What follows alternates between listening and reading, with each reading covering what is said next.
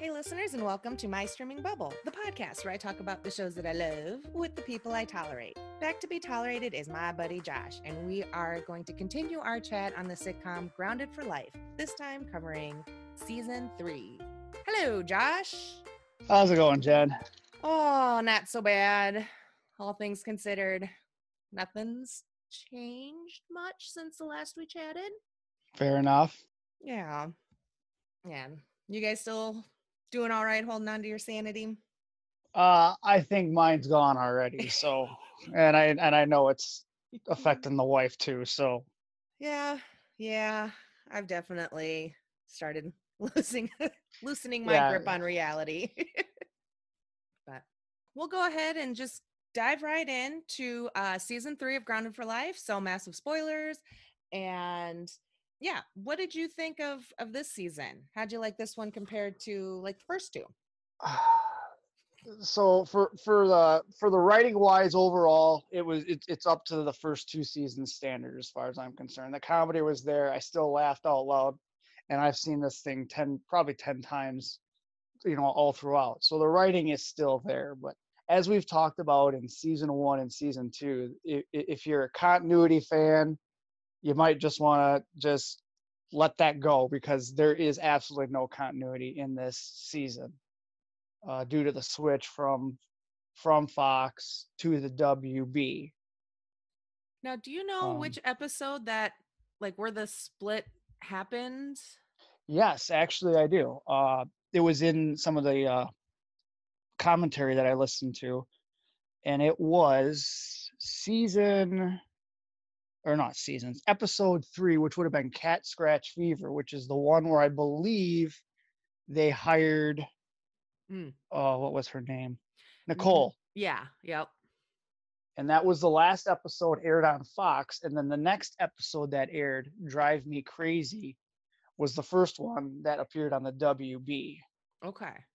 But it was something, what did they say? It was months though, or something between that the the third episode and the fourth episode, because I guess they had to wait a certain amount of time for Fox to air whatever episodes they had still.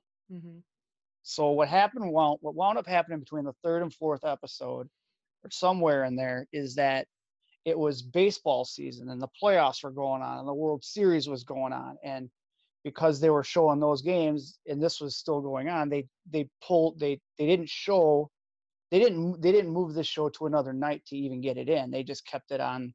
I believe they said it was on Friday nights, and because baseball kept delaying them and delaying them and delaying them and then when baseball got done, the execs at Fox said, Well, it's been a while, so we got to get people caught back up. And then they started showing older shows and stuff like that. So it really got to be a real lengthy time between some of these episodes and the switch between the two networks. Yeah, because it looks like on IMDb, uh, Cat Scratch Fever was has a date of December third, two thousand two, and Drive Me Crazy is February twenty eighth, two thousand three. That's a big Yep. gap. Baseball playoffs get done somewhere about mid October, maybe even early October if you're lucky with a with a fast series. And then, like I said, Fox took a couple uh, week, I think it was six weeks or so to get this episode aired, which would sound about right then, the cat scratch fever. And then once that got done, they had to wait a couple months or something like that due to some contract Sure. stuff. And then then the WB was then able to air their episodes. Gotcha. But remember that only three ep- the three episodes from season three actually aired on Fox, and the rest of the what is it? Uh, technically eleven. So we would've eight, eight episodes aired on the WB. Yeah, for this se- for only eleven episodes, it took nine months to get through all airings. So ridiculous. yeah, yeah the the continuity was because like the first episode starts off and sean's all happy and everything because you know claudia had that pregnancy scare found out Yep. she wasn't pregnant so he's on cloud nine so happy and he's got like the longer hair and i was just like man like he can really rock the longer hair. I turned to Tim. I was like, why do you think that is? You think it's because he's a ginger? And Tim's like, oh, absolutely. Mm. but I don't know. Donal Logue looks good with that longer hair. He rocks it, rock, rocks it well. But then, yeah, just throughout the rest of the season, that was the main one for me was his hair going from long almost to the shoulders to a shorter shag and then everywhere in between I was just like, it's just like you said, if you're if you're a fan of continuity, then this season's gonna drive you absolutely bonkers in that sense. And there was a moment too, and I can't remember if we talked about it with season two, where there's an episode where Claudia has her hand, she's got a cast on. And that's like the only episode she has a cast on. And I don't even think they explained what had happened, even for the show purpose. Just she had a cast and then she didn't. So it's just, I thought we did address that, but I can't remember have. now. Um, so at, speaking of um, uh, Sean being on cloud nine after the pregnancy scare, do you remember what song that was playing as he as as he was all walking on cloud nine? Was it um the I want to say like walking on sunshine, but that that would have been absolutely correct. Yes. But do you know who's saying that particular version of it for the show? Ooh, I do not. Damn. So because they couldn't get licensing for that particular song at the time, they had Lynsey Bartilson, the daughter, sing it. No so way. She, yep, they had her sing a little version of it so they could they could use it. Oh, now I'm gonna have to go back and just rewatch that episode or that part to catch it because I I did not know that. That's pretty cool.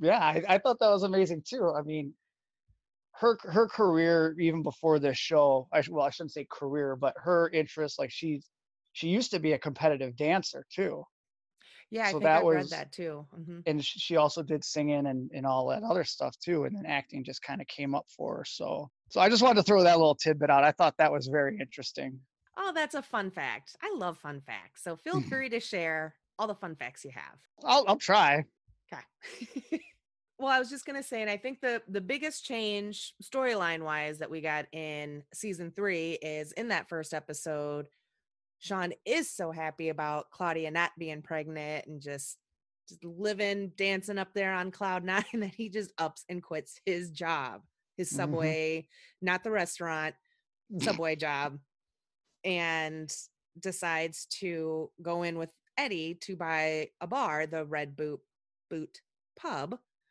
oldest Irish bar and but find out that Eddie's got this plans to commit insurance fraud and burn it down and Claudia is totally on board with it, which I thought was hilarious. like definitely yeah. a change of pace there. It's like, uh, they need them. They she's really concerned about their finances, so she's willing to commit a little bit of insurance fraud. So how that all came up though too is Fox wanted to shake it up. They said they wanted some big changes or something like that. Some suit just didn't like the whole idea that a lot of the scenes were just taking place at home. They wanted to do a little bit something different, shake up the whole thing.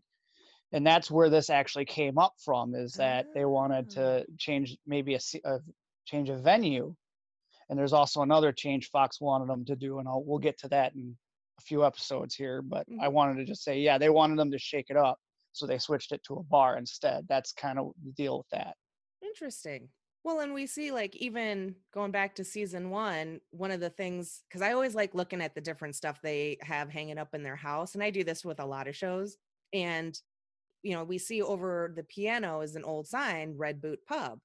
So that's probably where they're just like, oh, well, just take the name of that sign. That's always that set piece. And then I was maybe like, add, did, go ahead. Well, I was just gonna say, and then after they bought the bar, why wouldn't they just like hang that in the in the bar then? Give it, you know, give that teeny tiny piece set piece a, a little story of it was part of the original blah blah blah, and somehow I don't know, maybe Eddie got his greasy little hands on it, or even Walt somehow back in the day. But I mean, it still hangs in the in the Finnerty house. But I always thought that was kind of interesting, even back when I watched it in the 2000s. Of oh, they so they happen to buy the bar that they have a sign for. Okay, he really likes that bar. Oh, like you've never stolen a piece of memorabilia from a bar before? It's not important. All right, I, got my we're not, answer. We're not talking about me. All right. the bar was closing anyways. They were going out of business. It was fine. I'm sure. I'm sure it didn't matter. no. But speaking of Walt, before we get too deep into this, I counted only, I think it was one actual episode he was in this season that actually aired.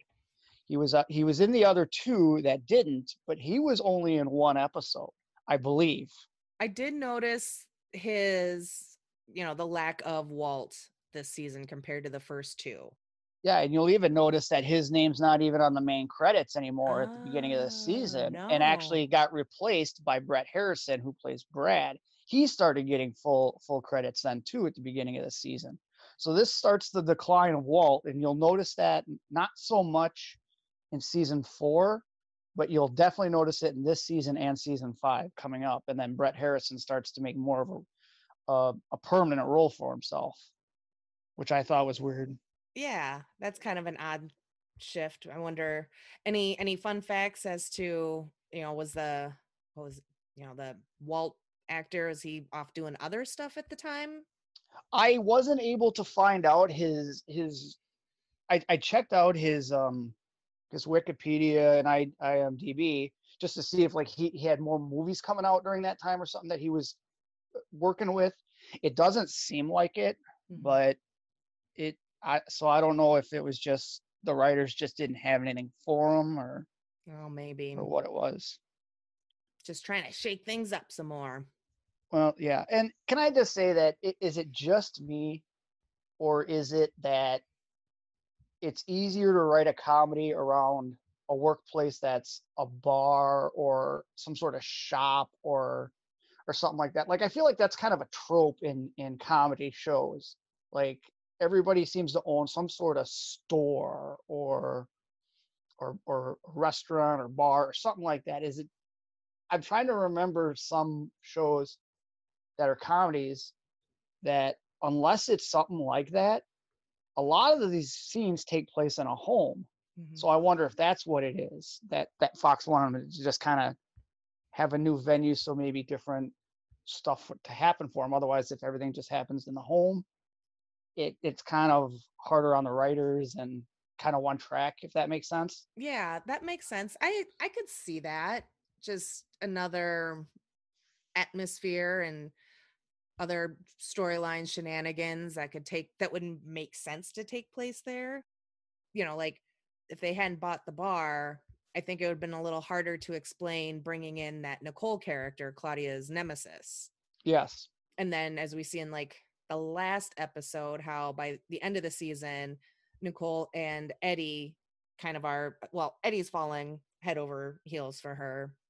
It's a bit more complicated than that, but but to give Eddie a love interest and have that love interest be Nicole, how yeah, how else could that have worked had they kept with like the places and everything they did with seasons one and two, where it's mostly in the home or at the school or someone's random wedding.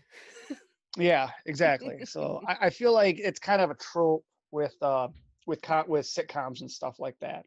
Yeah, I I would agree.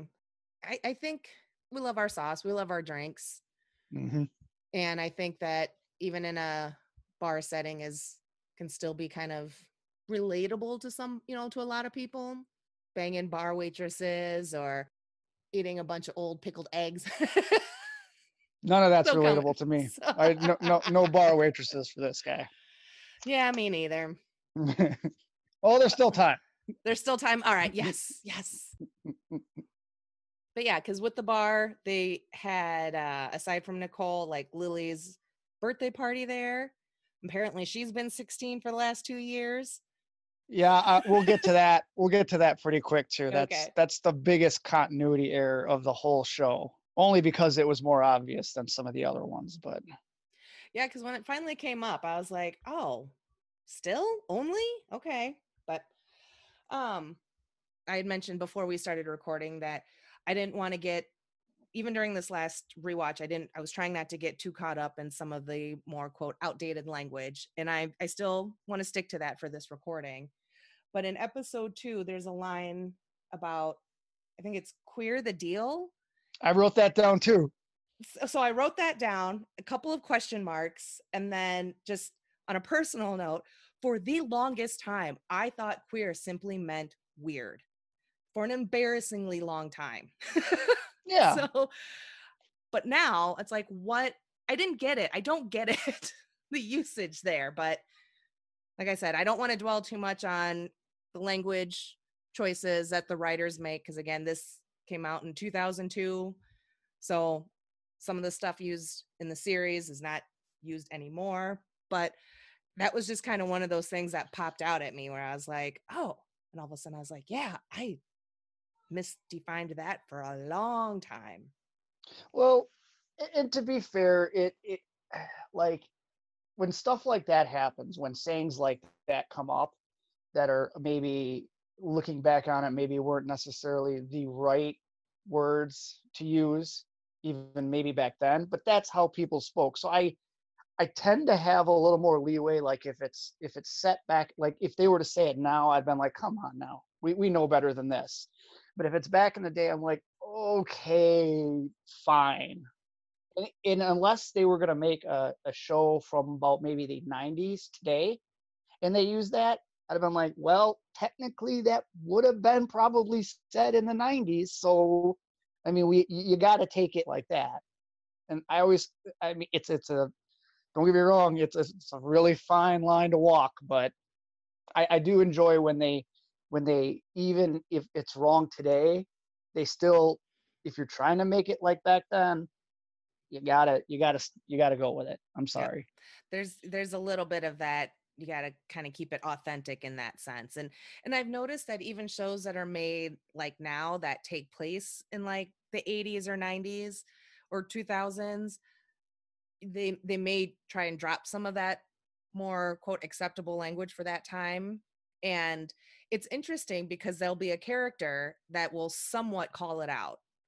Not in a big major dramatic fashion or anything but something a bit more subtle where it's kind of like the writers understand that this word is not these words are not appropriate or okay for now 2021 or you know even last year 2020 but that yes they are trying to keep with the authenticity of that time period Yeah. but i also noticed that it's not not a path that writers have to go down so No.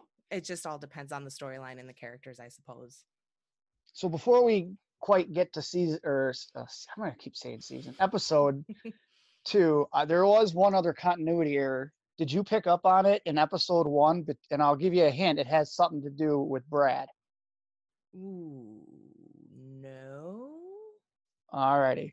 So here it is. So one of the continuity errors is that they go so they're in the bar and Reggie, the bartender, who I'll get into on episode three or four in a Mhm. minute specifically.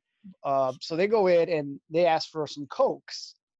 And Reggie goes, Scotch and cokes? mm-hmm. And they go, sure. Well, they don't seem to like the scotch and cokes.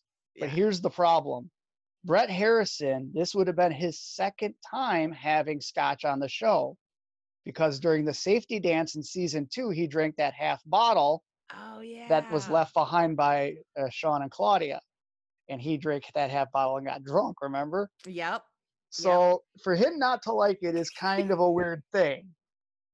Well, maybe he didn't like it with the Coke, with the soda. maybe he just To, likes to his- be fair, I like my whiskey straight up. I do not do mixers. I don't do like cola mixers. I just bubbly water. I get the bubbly brand and now I can't think of the word, but um carbonated. Just yeah, Oh. soda water. Just yeah, Jesus. water. God. How many have you Um, had so far then? None. Maybe that's my problem. I'm actually not drinking right now because we're recording early enough in the day where if I were to start, I'd be absolutely worthless come doing family stuff. And that just sucks. Now you got me wanting to drink, damn it. Well, now I know. I'm looking over at my water and my tiny mini Pepsi can. I'm like, I wish you were something else. Mm. But no, I did not catch that. I did think it was kind of odd that, yeah, they had asked for like sodas and they, brought in scotch and sodas. I'm like, scotch? Like, why just, why that jump? Like, scotch is a very, I mean, I like my whiskey but I don't care for bourbon or scotch. But I love a good Irish whiskey. Oh, see, I, I I can do I can do all of those. Those those are fine, and I'll drink it, and I and I'll just drink shots of them. I Yeah. may, maybe a nice Jameson on the rocks or something. Ooh. I could do, but otherwise, no. So I I hate mixing. It's it's got to be straight beer and shots. Fine with me. Simple man. Nothing wrong with that. No. So let's go into episode two. Hey, you got it right. There, yeah, hey. I can be taught. oh yeah, episode two. We see we get Fez. W- uh Wilmer Wilmer Vol uh I don't have his name in, Wilmer Valder Rum. Rama. Yeah, okay. I didn't have his name in like up in front of me. I was trying to go by memory. So that was a bad idea. Yeah, Yeah. I I'll give you a C C for effort. Okay, thanks. Yes, maintaining my high school average. Into my 40s. Woohoo! Oh god. Um I love seeing him. I love Fez. I love Wilmer and it's kind See, of fun I'm- seeing them sprinkled out. To be fair, I'm the same way when I see S- Stephen Root, Yes. who's also in this. Uh, Claudia's father comes back. Mm-hmm. And one of the things was is that Stephen Root makes the trip all the way from North Carolina to New York. You know, Sean's sitting there kind of arguing with them about the five thousand dollars they need to to fix up the bar, to get the coolers fixed, the lines fixed, and all that. And the first thing I thought of is the guy drove all the way from North Carolina to New York City. You're gonna get your money. Just goddamn relax, all right? He didn't just drive up there for nothing especially since he had the car towed up there anyway. He could have just paid someone to do that and not showed up himself. But he also wanted to take the opportunity to torture Sean. So Yeah, he seems to enough. really enjoy torturing Sean. That's understandable. Yeah, I get it too. I mean, especially when you get that one person you, you know you can just twist their nods just a little bit. Mhm. But I just got to say, nobody in their right mind should be giving any 16 year old with a learner's permit at this time a car like that. What was it? A cherry red Mustang? yep. God damn. I completely agree. And I even wrote that down too. I'm like, yep, no one, no high school 16 year old needs that nice of a car. And that was kind of like the ideal that like my folks had. Like my dad was like, you're not getting a nice new car because you're 16, you're stupid, and I don't think you're done hitting things yet. And to be fair, he was mostly correct. So I agree. Yeah. uh, Kids need my- junker cars. my dad said i'll buy you a car. He bought me a $500 car and i still love that car but yeah his his thing was the same thing. All he had was liability insurance on it and he says if you crash it you're on your own then. Hmm and so i remember did you ever have those kids in high school too that wound up their parents wound up getting them like a really maybe not an uber expensive car but like something like really really really nice?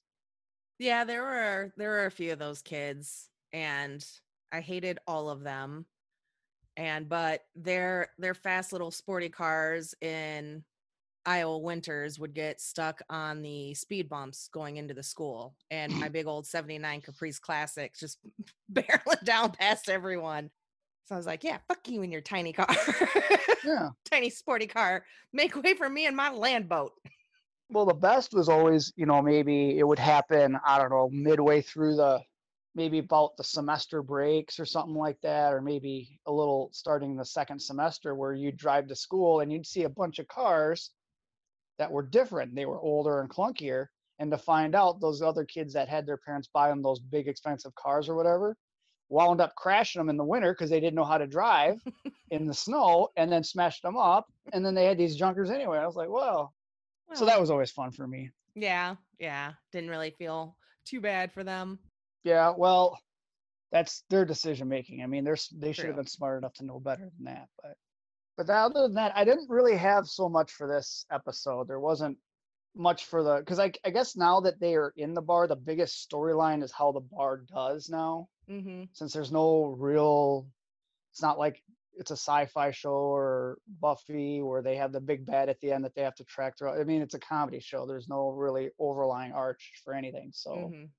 What do you, how do you personally feel about like the old muscle car racer vehicles versus like the newer like the one like Fez was driving the new new spoiler sporty with like the spoilers and all that, like little I don't know what they're called, the sedans. Probably not. Yeah, I. uh, so I'm not much of a car guy myself. I mean, don't get me wrong. I love me a nice looking Corvette Stingray. I mean, holy shit, that'll that'll pop some wood right there. But I'm I'm more of a muscle I'm more of a muscle car guy just because of the style and, mm-hmm. and the mm-hmm. sound and all that. And and some of the like I said, the style just some of them look really damn good. Mm-hmm. And those those, you know, little I don't know if we're I don't know, those smaller compact, you know, built for speed off the line and stuff. Eh, you know, it's good. I mean, it's it's a different way to go about it. I'm fine with that. Mm-hmm. It's just, eh, yeah. no, give me give give me that, give me that raw horsepower and in the look of the car. So, I agree. I agree. And also, I know shit about cars, but I like the old muscly cars that are shiny. Like watching a nice Barrett Jackson car oh, auction oh, yeah. thing. Oh, because they are they're so shiny in those lights. so shiny yeah, I was just curious because I wasn't sure, yeah, how much of like a car person you were, and if you had a preference. You know, Timmy being more of a, a car guy, he definitely would go muscle car. Yeah, I, I'm I'm an old fuddy duddy, so I'm I'm still stuck. Even though I was born in the early '80s, I'm still stuck in the '70s. So mm-hmm. I, I I can't get out. I don't know what happened. All right. Well, let's just go on to episode three because it sounds like you've got some stuff that uh, you definitely want to bring up and in order. So we'll stick to that. Yeah, it's just for our continuity. It'll sure. help my note taking. So absolutely. And you have all these fun facts. So we'll just keep going down the line. So episode three. Um, let's see. Lily's got a cell phone and a headset. Oh what else God. happened? Well, this is so this is where the other part of Fox's hey, let's shake it up thing starts in. So to go back to episode one real quick, the bartender there, his name is Reggie. His real name is Steve Larson, who was also in either episode or season two or one as the guy that Sean bought the diamonds from illegally. Yes. So he made a reoccurring, and he was supposed to be the shake up guy originally, but Fox didn't really care for him. Either it didn't work out. So they, that's where Nicole Fiordolini comes in. She was supposed to be the person, the new character to come in and be a, uh, maybe not a staple, but a reoccurring character. Mm-hmm. And to be fair, this is the only episode she's in that actually aired originally. So I don't know what happened there necessarily, but like we had discussed earlier, this is the last episode that even aired on Fox. So I don't know if they recorded the other because she is in actually two other episodes that never aired, but they air now on ABC Syndicate. Yeah, so it was kind of weird that they brought her in, only aired the one episode with her. And it was kind of a storyline that you'll find out later as we get to those last two episodes that you discussed. Mm-hmm. Yeah, this one, oh yeah, because yeah, so they hire they hire Nicole. She was Claudia's nemesis. Sean was always a little blind to it because I think he what just liked the extra attention that he would get from Nicole. But well, doesn't this one play into the whole Claudia in disguise? Like, so he had a thing for Nicole Fiordoli. Is it Fiordolisi or Fiordolini? Fiordalisi. I thought it was the fact that he had kind of a thing for Nicole, but then when Claudia gets rid of her glasses in that one episode, when they go to the flashback, then he starts kind of courting her instead.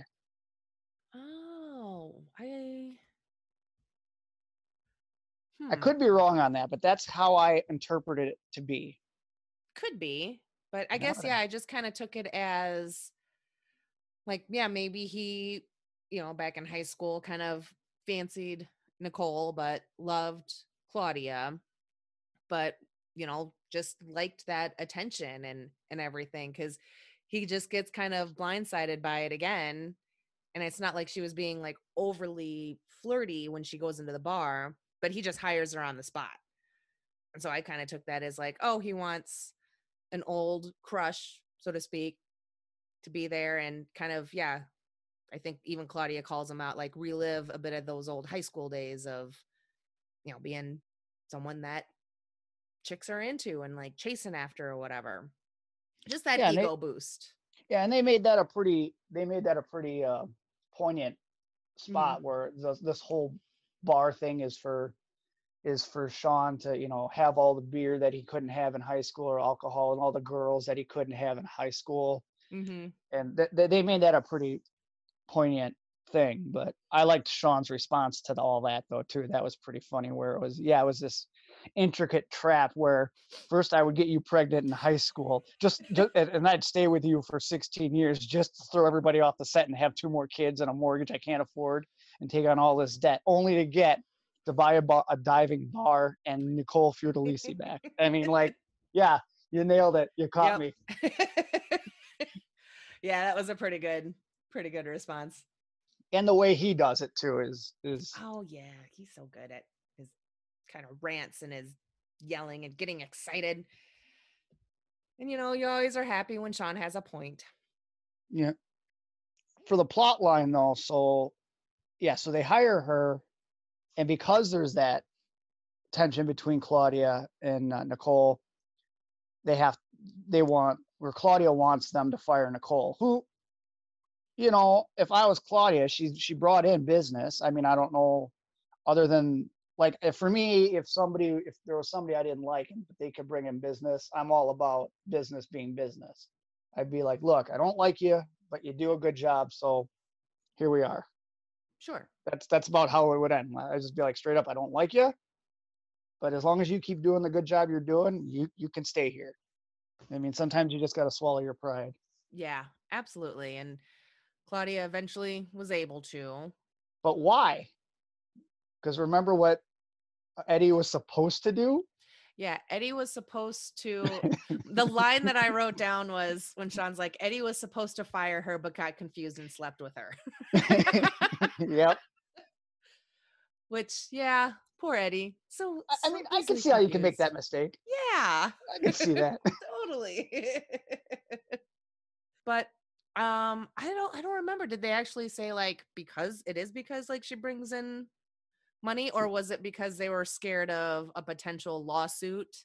for them it was the lawsuit is what is what Mhm. it really was but if you noticed throughout the episode the place was always booming and she got people to buy stuff and Yeah. she was very uh, hospitable and and very very out there you know trying to make people you know comfortable and partying with them a little bit too i mean Mhm. there's the scene where she drinks the shots with the other guys and you know she's she's doing her job she's doing a heck of a job although i don't condone necessarily drinking on the job but there are times when you know if i'm when i'm at work and somebody wants to buy a shot and if it's kind of late enough in the night and i'll be like whatever all right hey, i'll do one with you guys whatever Sure. so but the other things i wrote down too and this one i love because i'd have done the exact same thing is eddie talks about the concert that he went to a twisted sister concert and yelled he says if you if you listen to the audio from the live show you can hear me yell Dee Snider you suck Uh-huh. which is exactly what i would have said at a twisted sister concert too. This is me getting up on that music platform again.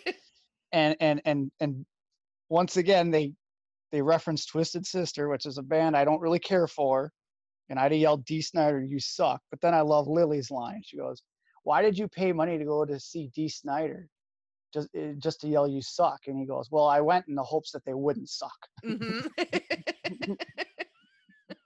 i loved it i was like all right that's fair I feel like Uncle Eddie just gets better and better as the as the series goes on. He's got some some good lines while still staying true to like Uncle Eddie. Yes that he's he, might be my favorite character in the whole show hmm but walt's got to be a, a really close second then I would agree. I would absolutely have to agree. Top two, Uncle Eddie and and Walt. Like I, you know, I like all the characters, but those are definitely my top two favorites. and they go and then lily the, the side story being lily tells dean she loves him at the at the nelly concert and all i wrote was nelly concert you would never catch me at something like that ever, ever. I you'd catch me at a Twisted Sister concert before a Nelly one, so Yeah, but I'd be yeah, but for the same reasons I'd be I'd be there as Eddie was, you know, just to yell at Dee Snider and tell him he sucks. So with no hopes that they wouldn't suck. You would go in knowing that they would suck and Yeah. just can't wait to say it. yeah, but I don't I don't know if you want to keep this in the podcast. But me and my me and my brother and my wife went to a Brewer game one year, and we had picked up uh, Aramis Ramirez from the Cubs. Supposed to be some power hitter, but because he was a Cub, me and my brother hate him, Mhm. and so we would stand behind home plate. And and right in front of us were all the wives, and every time he came up to bat, he would boo. Well, then at one point he heard us because he looked right back at us, and we're booing him and just go back to Chicago and stuff like that. And then he knocks one right out of the park, and he looks back at us, and then we were like, "God damn it! Now he got us." Oh, I'm definitely keeping that. That is a good story. So it was it was kind of fun. We were like, "Damn it! He made us eat our own words." yeah. That's awesome. I love it. Yeah. Uh, another note that just a kind of random note that I had written down was like Dean. I felt like they made Dean dumber this season. And it's not to say that he was like any mathlete or anything, but they just made him that hot, dumb guy. I don't know. I just, I didn't care for like just how dumb he got. Now that you mention that, yeah, I, I guess I kind of noticed that too. I mean, he wasn't really in a whole lot of season two though either. That, but he he seemed like he, yeah, that he was a little smarter in season two in the times that you did see him. Mm-hmm. And do you suppose now that you mention that, do you suppose that's by design though that they made him a little dumber and a little more out there, due to the season finale, which wasn't the season finale but wound up being the season finale? I mean, possibly because that is part of, you know, we kind of see it throughout the this this season where uh Lily and Dean are kind of like drifting apart, you know, like Lily's all in, you know, she wants she loves Dean, she wants Dean to be in love with her and all and everything. She wants him to be everything and he's not. And I guess in a sense, like if that was the plan, if the plan for for this season out of the gate was to shift Lily's romantic interests, then sure, I guess so. But I don't know. I guess they didn't have to do it by making him dumb. That's just that's just so easy and so overdone.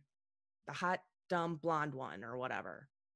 And I don't know why it bothers me so much this time around, but it, it just did every time he was on screen and he was just this dopey kind of dude.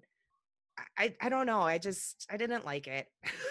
Well, to be fair, and, I, and I'm going to be on Dean's side on this one, but if it's either talking to your girlfriend or going to play Dig Dug, I'm playing Dig Dug, man. All right, I'm sorry. This, sorry, it's it's just going to happen. Fair enough. Dig Dug's fun, so I get it. It, it, it is. I spent twenty dollars one night playing it at one of the uh, arcades that are around here in Madison. I, I, I put I put a twenty dollar in the quarter machine and just played Dig Dug for a couple hours, just quarter after quarter, whatever. With the only break to go grab another beer and Sure. keep screwing up on the first damn level. And say I was good at it, just playing the shit out of Dig Dug. yeah. Fun way to pass some time and 20 bucks. Yeah. So that's that's episode three. And then we take the big break and come back on with episode four, just like a woman. Is that your episode four? Oh, nope, sorry. Drive me crazy. I was gonna say. All right, no, that's fine. Let's see. Oh yeah, so this is the one where they've got the the violent video game that's very much like uh Grand Theft Auto. But I love the Aggravated assault to City of Blood. yes, I wrote it down. It sounds like a lot of fun to play. I'd play it.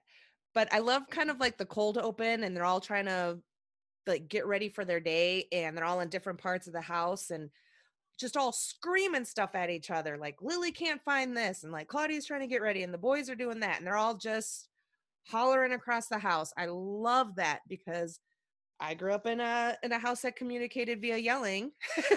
like Yeah. dinner's ready phone And, you know, we still do that here in nowadays with, you know, with my kids. There's a lot of hollering across the house. Timmy's not a huge fan of it, but I'm like, we're Asian, we're loud. I don't know what to tell you. We just text each other here. I love it. We'll we'll occasionally text Timmy and I, but yeah, for the most part, it's mostly the kids yelling across the house at each other and and to us. But I always just love it when in, in TV shows they show that because they did that at a brief moment of that in like Stranger Things, and my brother and I just cracked up because it felt so realistic to us. yeah. They actually wanted to do that earlier in the series, but just never got around to it. And they wanted to do it more often, but then they decided, well, if we do it once, that should be enough because they don't want to, you know, like hammer it home, make it, you know, so it's not so funny anymore. Sure. They figured the one time that's fine enough. So yeah, I think that's the only time they actually did it. I don't know about season four off the top of my head. Yeah, I, I think at least up until up until season three, I believe. Yeah, I think you're right. This is the only time. And and I would agree. This the once is really all you need to kind of get the idea. I mean, it's a family of five in a house with one bathroom. There's gonna be yelling and screaming going across the house to communicate with each other. So I didn't really think they needed to do that in every episode or in multiple episodes. They're not the Connors. They're not Roseanne. Yeah. Um, but yeah, aggravated assault too, City of Blood. And I mean, it just sounds like it's Grand Theft Auto 5 or Grand Theft Auto 4 anyway. Mhm. So yeah, the run around, the beaten down, and Claudia on her uh on her mission to have the game banned or on a higher shelf is where it ends up. ugh, people people need to just let that shit go. I agree.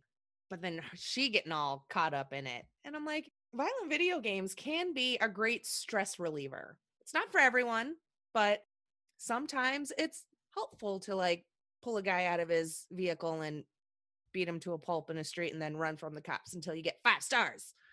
Yeah, exactly. I mean, like Fantasy. It's it, it yeah, it, it's nice to be able to at least do it in some form where nobody gets hurt. Mhm. Like I'm a big road rage kind of guy. Like it doesn't take much to really piss me off, but in that aspect. But Mhm.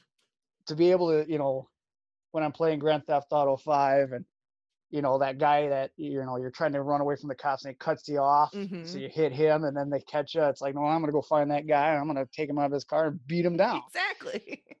You you had to cut me off, huh? You couldn't wait. exactly. But once again, continuity for number one. So when Brad gives them the cheat codes to make everybody naked in that game, Yeah. he says something about a right triangle. Yes. That is that is not there is no right triangle.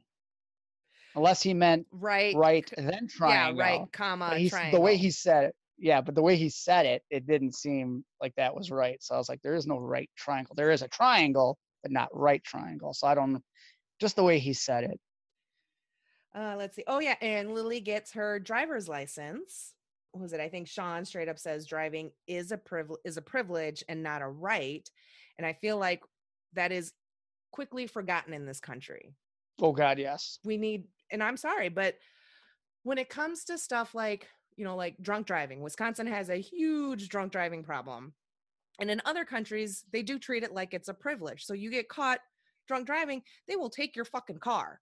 Just that's it, no more car for you. And then I believe that if a friend loans the car out to the person with the suspended license, the friend gets ticketed or has their car impounded, something along those lines Yeah. and I just I think we need to adopt something like that because the shit is out of control in this country. Not to get all preachy or anything or to say that I've never drove drunk or buzzed. I have made poor decisions in my past, but the whole driving, people thinking it's it's their right. They absolutely have a right to it. You absolutely have a right to take the fucking bus. Yep. So I really liked that.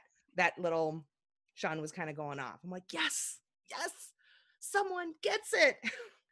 No, I feel the same way. It's it, it it's a right or it's a privilege, not a right. It you, you're not owed anything because Mhm. if that's the case, this the state would issue you a car anyway, then or your own car or something like that, your own vehicle too, if it's a right.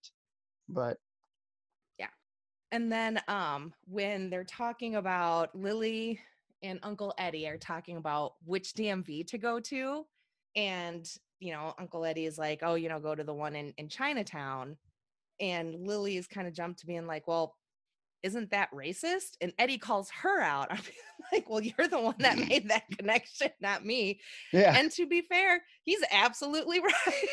Yeah, he didn't say anything about their ethnicity. He just said the one down in Chinatown. Yep. That's all it is. So I, I kind of liked that little that little comment moment too. But this is now getting into continuity errors again. So this was actually supposed to air much later than it was supposed than it actually originally aired. Hmm. So the continuity error here is this was supposed to be played after the season finale. And the season finale was supposed to be before this. Because in the season finale, Lily celebrates her 16th birthday. Here she gets her driver's license at 15 then. Yep. So which isn't legal. So this episode is completely out of order. That is really annoying. And you're absolutely right. And I can't believe, like, I knew everything was all out of order, but I mean, that is just blatant and offensive. Yeah. Because originally this one's 314 and the season finale, I believe, was 3 305. The season finale was supposed to be 305. So that should have been the next episode. And this Ah. one should have been towards the end. Ugh, I just, just why, why, why, why?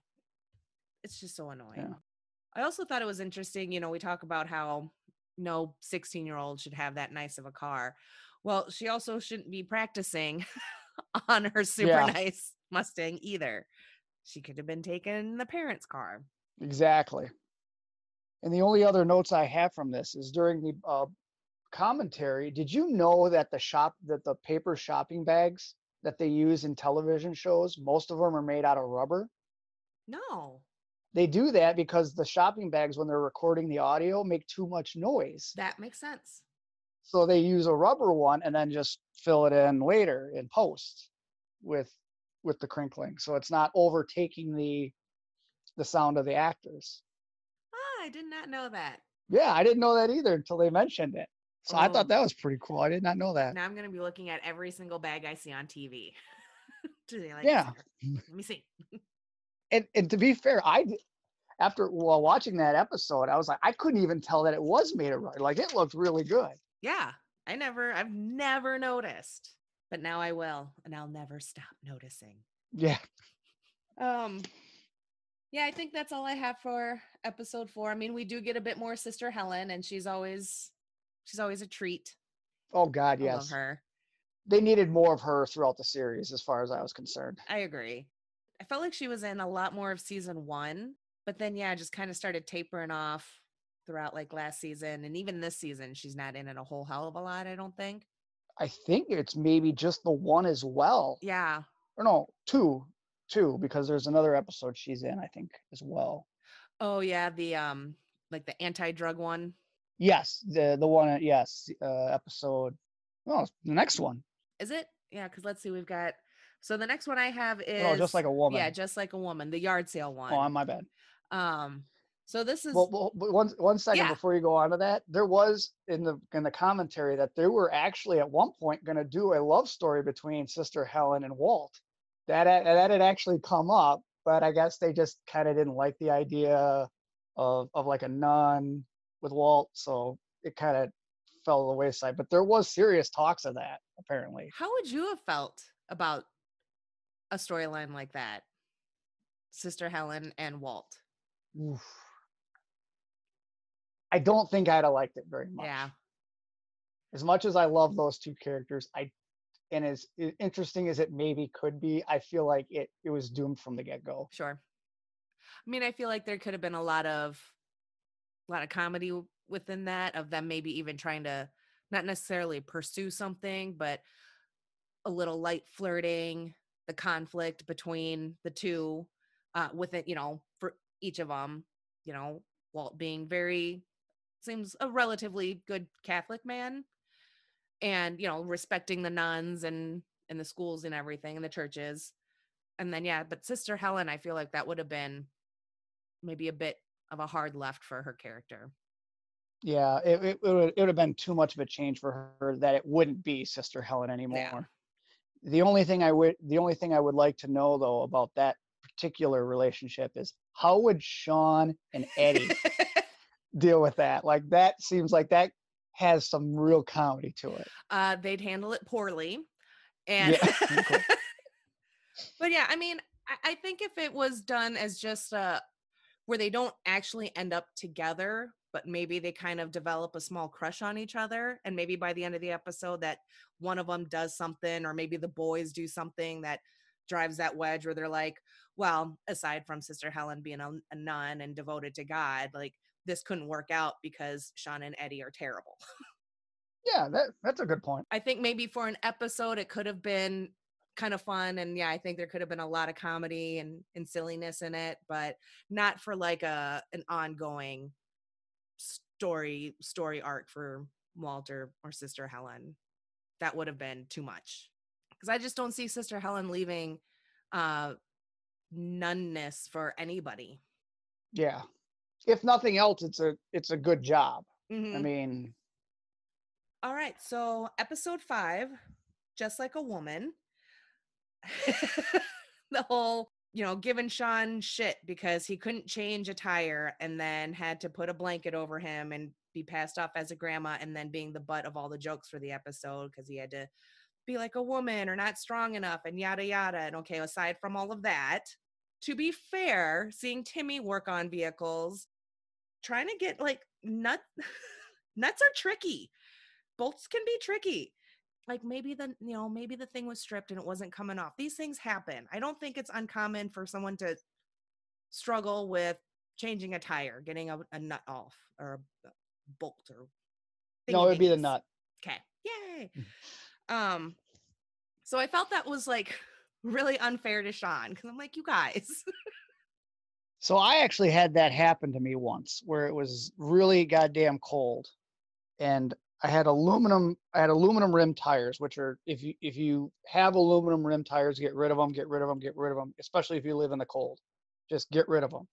Uh because as you hit potholes and stuff like that the aluminum rims will bend a lot easier than the steel and that causes the seal from the tire and the rim to break and so they'll go flat and I remember being out in the middle of winter. It was really goddamn cold this day. It was even kind of raining a little bit, and I had the same problem where I was trying to get the the nuts to break, and they would not break. They wouldn't tug, and so I'd be jumping on the dam, the the the four way, but it kept falling off like it did for Sean. And I came up with this really good idea where I was like, wait, I got a jack. If I just use the jack on the on the backside and keep it lug it pushed in on the front to the lug nut, I can then use my weight. And yeah, fucking oh easily easy, easy as shit. So you can adjust the jack so that's it's the back so it doesn't fall off when you jump on it. It the weight will turn it then. oh okay So I was like, you didn't figure that out? Jesus, I figured that out. but yeah, I just to an extent I, I felt for Sean because yeah, I feel like that's a it's a common thing. You know, either like you, you can work it out, come up with a you know a bit of a plan B to help you out, or you just have to fucking suck it up and call AAA. Yeah. I mean, there there are so that whole macho manly man thing.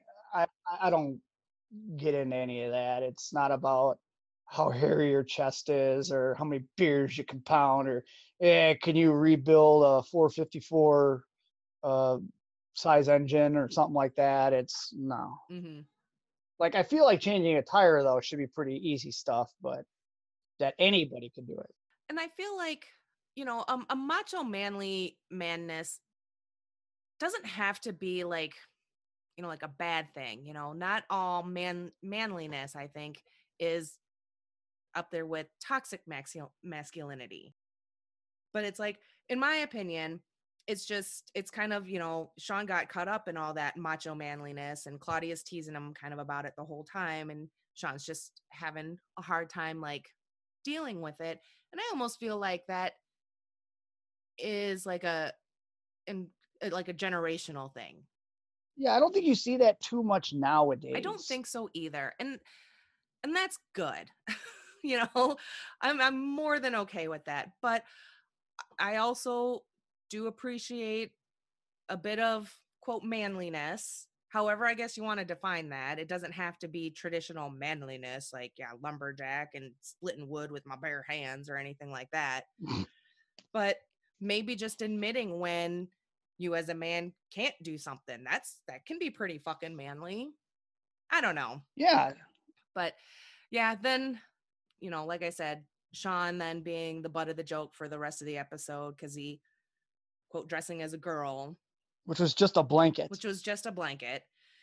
but then yeah, Jimmy and Henry not being able to let go of it, and then the way Claudia kind of has um kind of sets them straight a little bit.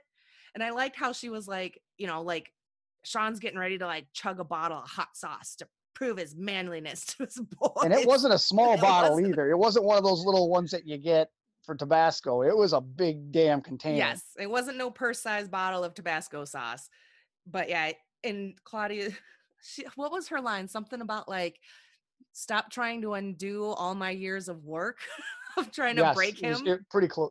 Yeah, pretty close to something like that. Yeah. So, and I thought her explanation and the way she laid it all out to the boys was very well done. And, but then I liked, um, I think it was Jimmy who was like, "Oh yeah, I get it. You know, it's not that you're not a man; you're just whipped." Mm, yeah, which is fine too. Yeah, you know, yeah, that's fine. You know, because when he grows up and he figures out well he already figures out with all the cosmopolitan magazines yeah. he hoards but when he figures out what to do with what's between his legs he'll understand what it means to be whipped at least you'll get some absolutely so.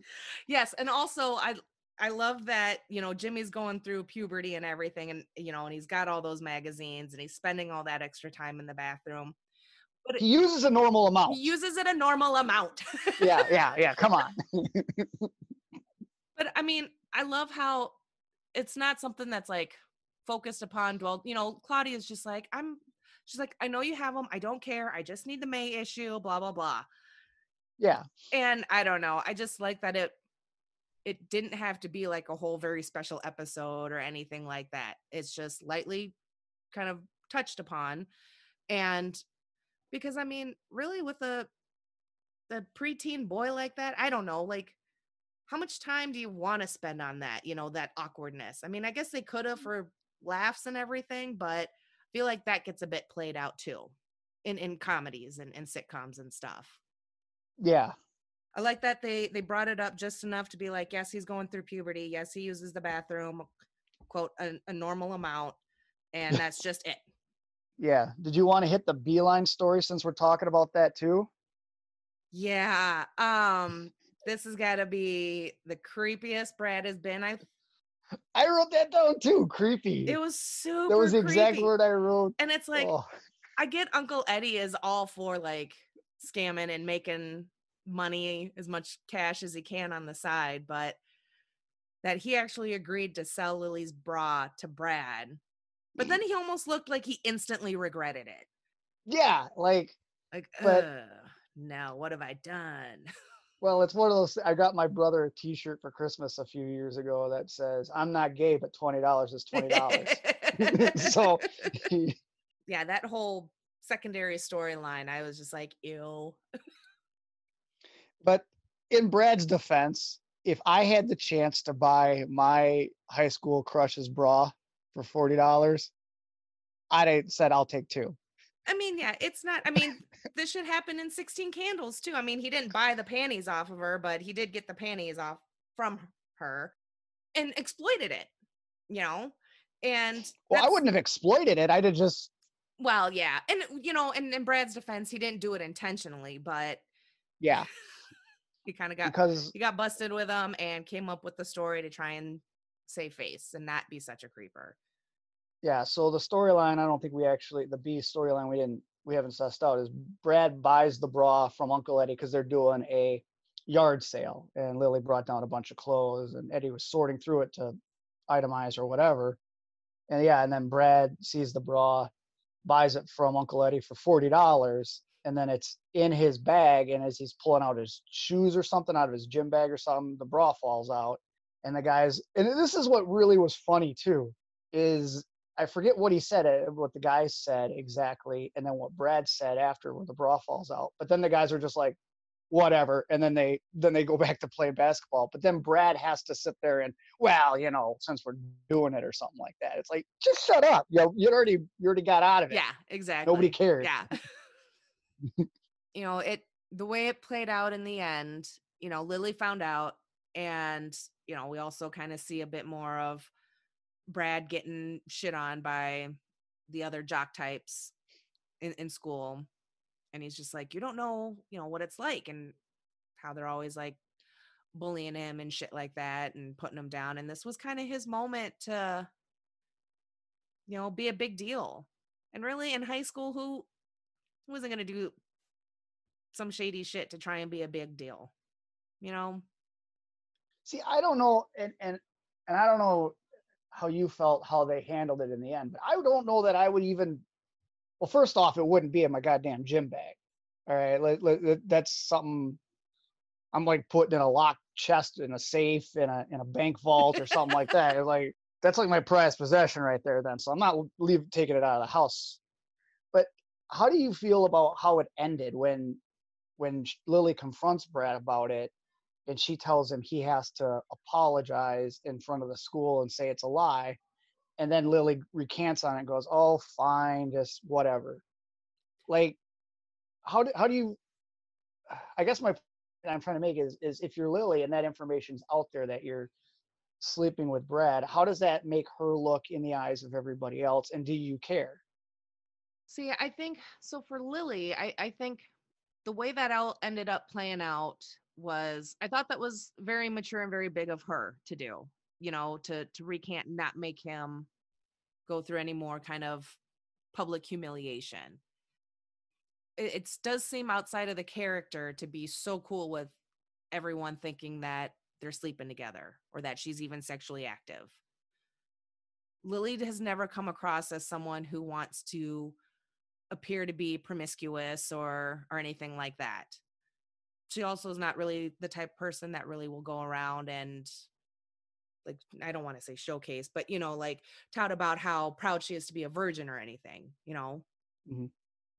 So for her to so yeah, so for her to recant and be like, no, it's fine, you don't have to apologize to the whole school, I thought was very was very good and very mature and, and an adult of her but not but for it to just to leave it all out there like that especially when she's still dating brad or dean um i feel like something could have been said or done you know?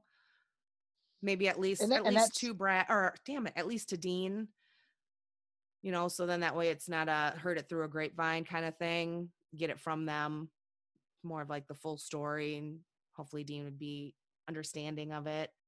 But I'm looking at this now, and this is absolutely bizarre. Uh, so this episode is is labeled 315, and the one where in the season finale is labeled 305. So technically, they would have already have been sleeping together. Come on, guys. Come on, guys. All right, but that's all I had for that episode. If there's unless there's something else you wanted to hit on. Um, no. But I did want to ask you that question about Lily and how you go about that because I don't know what the answer is. I honestly don't know. I mean, yeah, I don't know. And I only really talked about how like for the character, for the Lily character, and if you know down the what ifs if it had been me or something and i didn't really do a good job of that because it's hard for me to put myself in that same kind of position but um but no that was a good question i was yeah. not prepared for it but ah yes episode six and Henry being on the uh, an anti-drug lord. Yeah. Is fucking hilarious and just comes at comes at Lily for her coffee, caffeine. He just comes for everyone. And I love yep. it. And they find out, oh yeah, because then the also what's going on is that Sean gets busted for having a party while he was, quote, sick and couldn't attend the in laws' anniversary party. Well, it wasn't that he threw a party, it's one just happened to show yeah. up at his doorstep. Yes, fair. because he just wanted uh, some time to himself, which I totally understand as a parent. But yeah, then Eddie shows up and Eddie makes special brownies. Sean eats some, gets all fucked up, throws up in the in the backyard, and then sometime later, like a like a plant sprouts from it. Yep. I'm pretty sure that's not how it works, but that's all right. I don't know. I I I think it's plausible. I think it's quite plausible. After a seed has been like in your stomach and maybe partially digested and then thrown up, would it still have the ability to like It would it would I I- I think it would have to depend on the amount of time it spent in the digestive tract. okay. If it didn't spend a whole lot of time there, there's I mean seeds can be see I don't know Hmm. I don't know much about marijuana other than yeah, it's fun. Uh, uh, but as far as like an actual seed of it, I don't really know if I know what one looks like. Like you, if you were to put three seeds in front of me, I couldn't tell you what one is different from the other or which one's which. Or Ooh, that sounds like a fun game we should play sometime. soon enough. Um, but I, but I think seeds for the most part aren't they? They're normally kind of hard anyway, so it takes some time for them to To break down. Okay. yeah so it could be that and it's not i know i know uh vomit is mostly acid from the stomach too but if it's out and exposed in the elements in the lawn like that i don't know that that's it mean i don't think it would happen every time but i think there's a possible chance that it could turn into something hmm. And I'm not I'm not a gardener and I don't grow things, so I have I have no idea. Quite pot you could absolutely be 100% correct. So but I just thought it was kind of really you threw it like and then that must have been a lot of seeds cuz like one plant not just the one seed is going to sprout. Maybe, I don't know. Maybe it was a magic seed. Maybe same Yeah. seed Jack and his beanstalk got his beanstalk seeds from. yeah could you know. imagine that beanstalk being weed for jack oh, um, but yeah, I love Henry's little anti-drug rampage and how it all kind of leads into an intervention uh for Sean. Yep. They think Sean's doing the drugs and everything. And I love that um Sister Helen's there and the school counselor guy is there and Walt and everyone is all there. And it almost just at one point turns into like like a family therapy session where they're all just kind of yelling at each other and in a sense like pointing fingers. I just for some reason I just loved that whole scene, that whole intervention idea and then just kind of having to continue to roll with it all the way to the end just to kind of get Henry to chill the fuck out a bit. yeah it's not yeah it was i think claudia mentioned that yeah you don't need the intervention it's henry needs th- this this intervention so he can get it out of his system and Mm-hmm. and things can go back to normal i wrote i, I wrote down s- just some quick notes on this i don't have very many but one of the this was the the first episode and only episode that aired with richard Riehle back that actually aired. He was in the other two that were that were never aired but he this was his only i believe this is his only, his only one. Like he wasn't even there in the season finale i don't believe. In fact i'm almost positive now. Yeah, I mean, considering what's out there now as the season finale, uh, episode 13, and that's the part-time lover one. So for me, that was my that was my season three finale. But when it Yeah, originally aired, so the finale would have then been tonight's the night which is the one where lily loses her virginity Yeah. and then originally it wasn't supposed to be sean it was supposed to be eddie that was supposed to be getting the intervention but they thought that that was too on the nose sure. and wanted to change it up a little bit i think this way worked out way better anyway I completely agree. I would agree had it been Eddie, it would have just been kind of boring. Like you said, too on the nose. So this worked. This was funny. Plus, it really kind of, you know, it's like, yeah, they're all family, but from Henry's point of view, it's his dad, you know, his father, not yeah not to downplay uncles or anything, but it wasn't just an uncle. it was his No. daddy. So it kind of made a bit more sense. Um, I guess that Henry was so passionate about being the anti-drug lord of the Finnerty House. And the only other note I have, I do have a couple questions, but I the only other note I have is apparently Donal doesn't drink. Donal Logue doesn't drink. Oh. I now I say that kind of halfway because the way the commentary sounded, like I don't know if they were trying to make it as a joke Mm. necessarily that he doesn't drink, but and I tried to look it up just to just to see. I don't know where you would find that information other than short of twit, you know, twittering him if he even does Twitter, and then being like, "Hey, do you not drink?" like, I heard this and I was I was just curious. Yeah. I mean, I knew he was I know he was on Twitter like several years ago. Uh his kid had gone missing and his kid No, and I honestly I'd have to look it up. I'm not sure if the kid if they found his his kid. I think so eventually. oh, I hope so. But- well, I hope and in, and in and in good shape too. Yeah, not- So oh my goodness, I did not know that. I'm gonna look that up after we get done here. yeah, I'm and write that down. maybe have a yeah and maybe get a bit more because I, I can't remember how that all ended up playing out but because i remember he was um he had tweeted a couple of times about it Well, I hope it ended well, but I'm gonna check and verify and see Yeah. what happened. Oh my goodness. so that drinking non-drinking whatever it's kind of either way if he's not a drinker it's so weird how when we hear about someone who doesn't drink you know for whatever reason a lot of a lot of the the reaction is oh is everything okay it's like it's just you know some people just don't want to Yeah, and know? I'm fine with that. yeah I mean, yeah Granted, granted, I'm a little less trusting of the person, but understandable but the whole the whole idea that, and I know they didn't do it here, but when when is it a good time to talk to kids about drugs? When do you think, as a parent? Because I, I, I, I look at drugs as I look at sex. If Mhm. they're old enough to start asking the question, then you got to start answering them, and you need to be honest. yeah i think that's that's i think that's a good answer and yeah i don't know. I, I think it's just dependent on the kid and the and the family. Like right now like my kids are young enough where they're like mom what's you know what are drugs? You'd just be like well drugs are bad okay? And that could very well be the end of it. You know their attention spans are are so short and they don't truly give a shit. But i would say definitely by like junior high age Mhm. For sure want to start having those conversations and i don't know what kind of anti-drug stuff is are is done in schools these days you know like we grew up with dare programs that worked wonderfully Yeah. Well, wasn't that wasn't that the big war on drugs period Yes, too during that? Yeah. Okay, I thought so. I couldn't quite remember.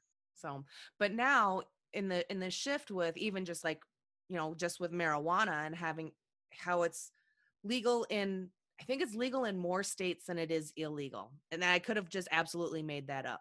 But it's But that's the trend anyway. It's Yes. it's good. It, it it won't be long before it'll be just good everywhere. right. So I feel like the the drug talks in schools definitely need to have, need to have shifted because say we did live in a state where marijuana is legal, you know, how do you how do you address you know you have to skip that part of the textbook or whatever because now it's now it's legal Well, No. and and I'm gonna get some of this wrong, but apparently small amounts of heroin, cocaine, methamphetamine, and there might be a couple more. I can't remember it off the top of my head. Are allowed in the, I believe it's in the state of Oregon. Hmm. So you can't be. I think I think it's. I think you can still get a fine, but it's really small. I think it's only like a hundred dollars or something like that. But yeah, you, you, apparently it's you cannot serve jail time for having possession under a certain amount of those of those things. and in a sense that makes you know in a way that makes sense because then you're just clogging up the jails and the courts with really low level drug Mhm. usage because if it is just all per, if it's such a small amount where they've legally defined it as like personal it's like well yeah fine them a hundred bucks maybe the courts will get their money, maybe they won't, but and just kind of leave it at that. Yeah. All I got to say is, is man, I hope uh, Claudia was able to get her pills, man. Oh my goodness. Oh no shit. God, yeah, that's right. He threw away her birth control pills, flushed them down the. He's all like, "You need your fix already." Oh, see, and that's something I feel like they could have maybe tried to explain to Henry that these are, you know, medications. You know, maybe if they didn't want to be completely honest and open that can of worms, like, no, no, yeah. absolutely not. Like, that's not Well, the same thing as, oh, has- you know, Has Henry not had to take an antibiotic or even an aspirin or something? eh, who knows? The youngest child? Well, no.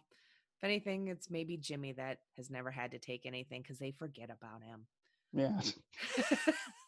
Well, that comes up this season too, doesn't it? It does, yeah. In the not this next one we're about to talk about, but the one after that, we're just a little bit ahead of ourselves. That's all right. All right. All right. Um, but yeah, so episode seven, uh, cuts like a knife, and Sean promises Claudia that he's gonna get a vasectomy, but he can't go through with it.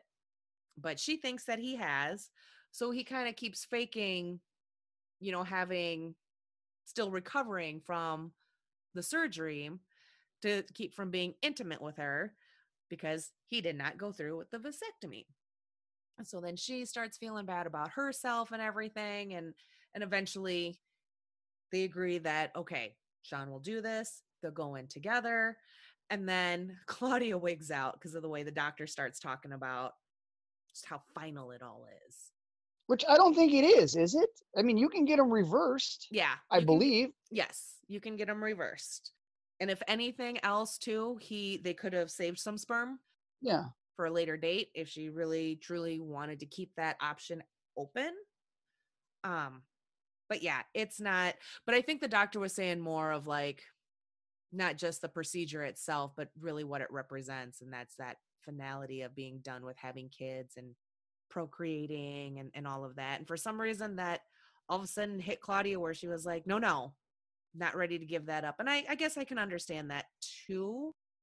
Because if maybe if her womanhood is somewhat defined by childbearing, Oh, don't get me started on that, please. That just absolutely pisses me off. I agree. But maybe that was part of why she kind of freaked out at the end like she did. I don't know. But when but Timmy has had gone in for the big haircut and he did not have the anxieties and everything that Sean has had or even other friends that we have talked to had about it. And his we have talked to friends that had not the greatest experience, but Timmy's experience was probably about as textbook as you can get. There was no major side effects or anything like that. Everything went swimmingly. Did he have that creepy guy shaving him too, or no? That guy was no, yeah, that guy was creepy. And there was something at the end, like during the credits, that was said or done or something having to do with the shaver. And I was like, no, no, that person should not have a job doing that. he enjoyed it. He enjoyed it. Yes. The, and the he gave that creepy smile, and you're just like, no, fired on the spot. Don't enjoy it that Yeah. much. yeah, not that much. I mean, like that was too. or much. it's one of those. It's like it's it, you you have a job and you have all these tasks. Like that's not the one you should be taking joy in. Right. I don't. Re- I mean, I think Timmy made. I don't want to. I don't want to know. I don't want to know. I really don't care so much. I just threw that out there just to get that creepy shave guy in. I I, I don't I don't want to know okay. All right. Timmy's haircuts. the big ones and the little ones. Anyways, yeah. So I just think it's so funny that that men tend to react this way, and I I understand. I get it. You know, kind of the symbolism and everything, but relax, guys. You're gonna be fine. So we talked about this in the in the pre-show a little bit, hmm and I had said that if I think that at the age where a boy wants to be sexually active, and I do mean boy, he should have the right to be able to go into a doctor's office and get a vasectomy if they are as reversible as I was reading. And I completely agree and I completely support that as a an option of birth control. Uh, it shouldn't all just be on the female Absolutely. and that again with a vasectomy from yeah because my understanding as well that it's it's an i mean it's an outpatient procedure. Timmy just went down to the clinic. He didn't even have to go to the hospital. Mhm. done all within a few hours. So it's not like it's a, a major surgery or anything like that. But i think that that should absolutely be an option uh, of, of a form of birth control. Again shouldn't all just be on the women. Uh, birth control pills can wreak havoc on a person's body you know and it can take a while just like any medication may take a while to kind of find that right dosage that good balance. Uh, when i was on birth control pills i went through several different doses dosages to try and find the right balance. Could not find it but felt like i felt very disconnected from myself during that time period of trying to figure that out and i hated it. I fucking hate it and i never went back to it after that it was i was impatient and it was unpleasant and i was like nope i'm done um condoms it is and i think that there should be more options Yeah. I- I mean, I, I think about I always thought about it this way. The only reason I never had sex when I was younger was it wasn't believe it or not, girls actually kind of found me semi good looking back in the day. I I I don't I don't I don't see it either, but whatever. but if I knew that I I would be able to have sex with a woman or a girl or whatever and not get them pregnant, I, I'd have been walking up and down the street. Hey, anybody here want to have sex? Anyone here want to have sex? Like, like, like that was my biggest fear. It was always my biggest fear when I was a teenager and in my early twenties. It was just, I just don't want to have a kid, hmm and it was just, I'm not doing this. yeah i just it needs to be an option it needs to be out there Well, and then so to get into some little tidbits, because I I think we kind of hit the the pregnancy and vasectomy thing pretty hard. yeah Didn't this episode really?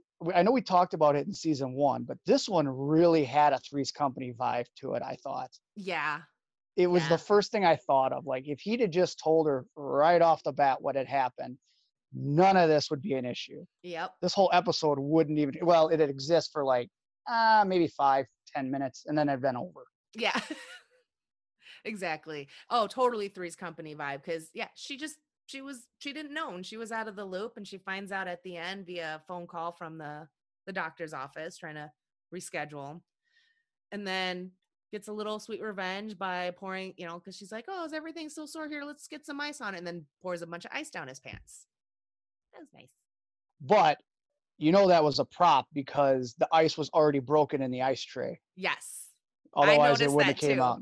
All right. I was like, wow, what kind of magical ice trays do they have where it's just like it all like you don't have to do any of the twisting or the pounding on the counter. Magic ice cube trays. Uh, let's see what else happened in this episode. Oh, Lily's tutoring Brad in, Yep. in calculus, geometry. Geometry, I believe it's. I believe it was geometry. but he's like a yeah, he is like a mathlete. He's president of the math. That's right. math club, remember? yep, yep. so it was just kind of kind of cute in that way of that's just Brad's sneaky little way of trying to spend more time with her. But then there was that whole kind of exchange of money, which definitely made it feel dirtier. Oh, they they were. That was in, that was intentional. They were trying to make it like she was a hooker. yeah. Like because he even mentions, "I'll just leave it on the on the d- dresser. on the dresser." Yeah. That's like, oh, well done. Well done.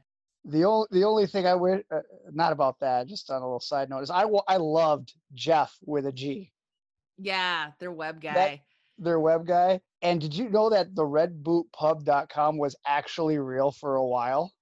Uh, that doesn't surprise me. They tend, you know, but what? So if you went, do you know what ha- would happen if you went to the website? Was it just So while it was real, I guess a lot of the writers and stuff would like use it to like pass ideas to each other and stuff. okay? They didn't the co- these guys during this one they kept talking all over each other. It was just I I couldn't. It was it was bad commentary, but that was like the only thing that I picked up was the Red Boot Pub was actually a real website, and I I, I looked it up the other day. It is no longer it is no longer active. But I guess they'd use it to like they didn't really expect anybody to, u- to like use it and anything like that. So the writers just used it to bounce ideas off each other and stuff. I guess. Huh.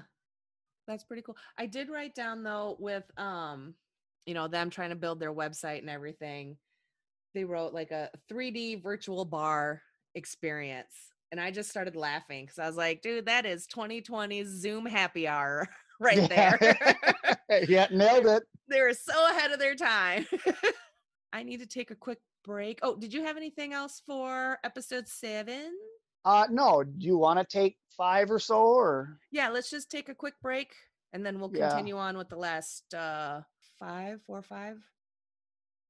All right, back from a short little break, and we'll just keep powering on because we got a few more episodes to get through. Let's see, episode eight. Is that the one with uh Jimmy experiencing extreme middle kidism? Yes. yeah, he's uh he's been shoplifting to get Sean and Claudia's attention. And there's the B plot where Lily is um so so agonizing over what to wear for dinner at Dean's place.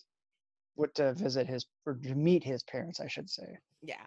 Which I thought it was kind of odd that, you know, they've been dating for, I guess, a while. Well, at least a year it seems like. Yeah. But she hadn't met his folks until this episode. But it's high school too, so Yeah, that is true. And yeah, oh, and yeah, he's public school. So yeah. I don't have a whole lot written down for this episode other than poor Jan.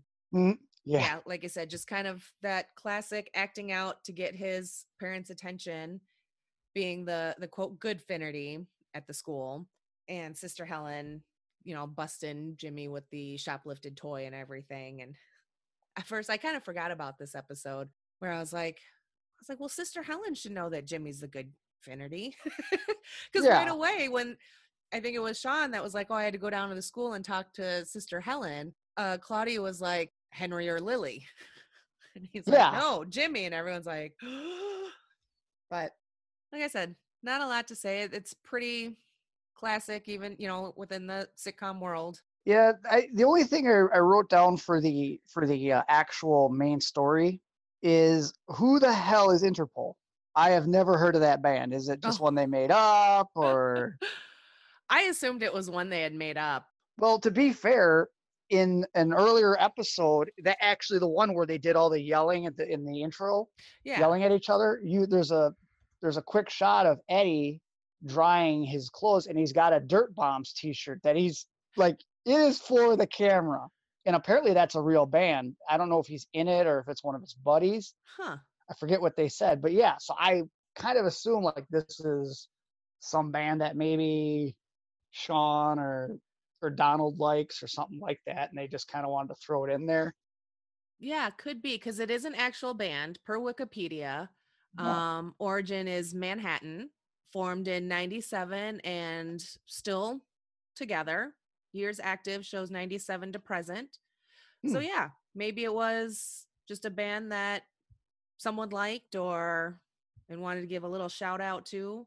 because I know nothing about that band, and I figured it had to be fairly new, so that's out of my jurisdiction for the most part. Yeah, yeah, without just straight up reading the whole Wikipedia entry, it's, you know, they're a real band and apparently still together and maybe doing virtual concerts. Who knows? But do you? Oh, so if if if either of your kids were to ask you any of the questions that Jimmy asked his parents, would you be able to answer them? So like Like, favorite color and best friend. Yeah. Yes. Yeah. Okay. What what about their favorite band then too? Well, their taste in music is for shit. And they like a lot of more YouTube quote artists where they make more like par- artists. yeah, make like uh parody songs for like Minecraft, Fortnite, different video games. So they don't Huh. really have like a favorite band. Lee does like the Foo Fighters. And he always Nice just calls them like, "Yeah, mom, this is rock and roll." And I'm like, "Yes, it is. I love you so much." oh, Stop boy. it. Oh boy. um he does like they do like a couple of Rammstein songs and a, a few random bluegrass songs. So they're they don't at this point don't have like a favorite band or anything.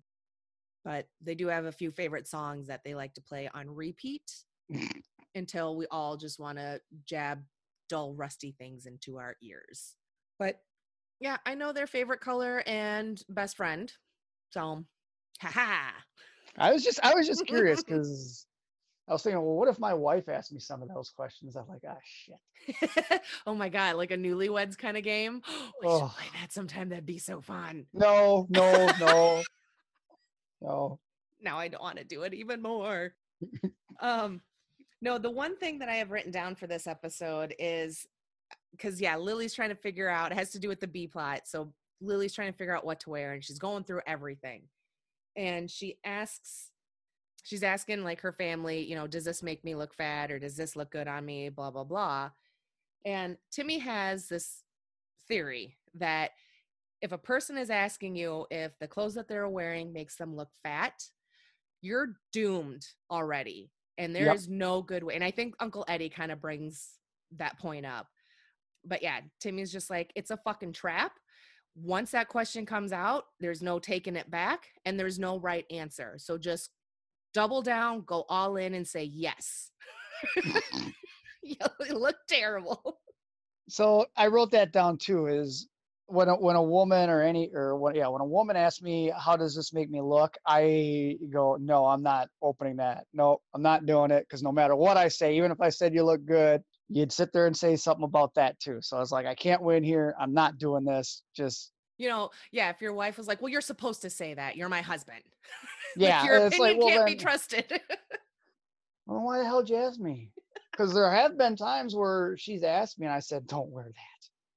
And she's like, why? Then I explain it to her and then she get all mad. And I'm like, well, let's not start asking questions you don't want the answers to. All right.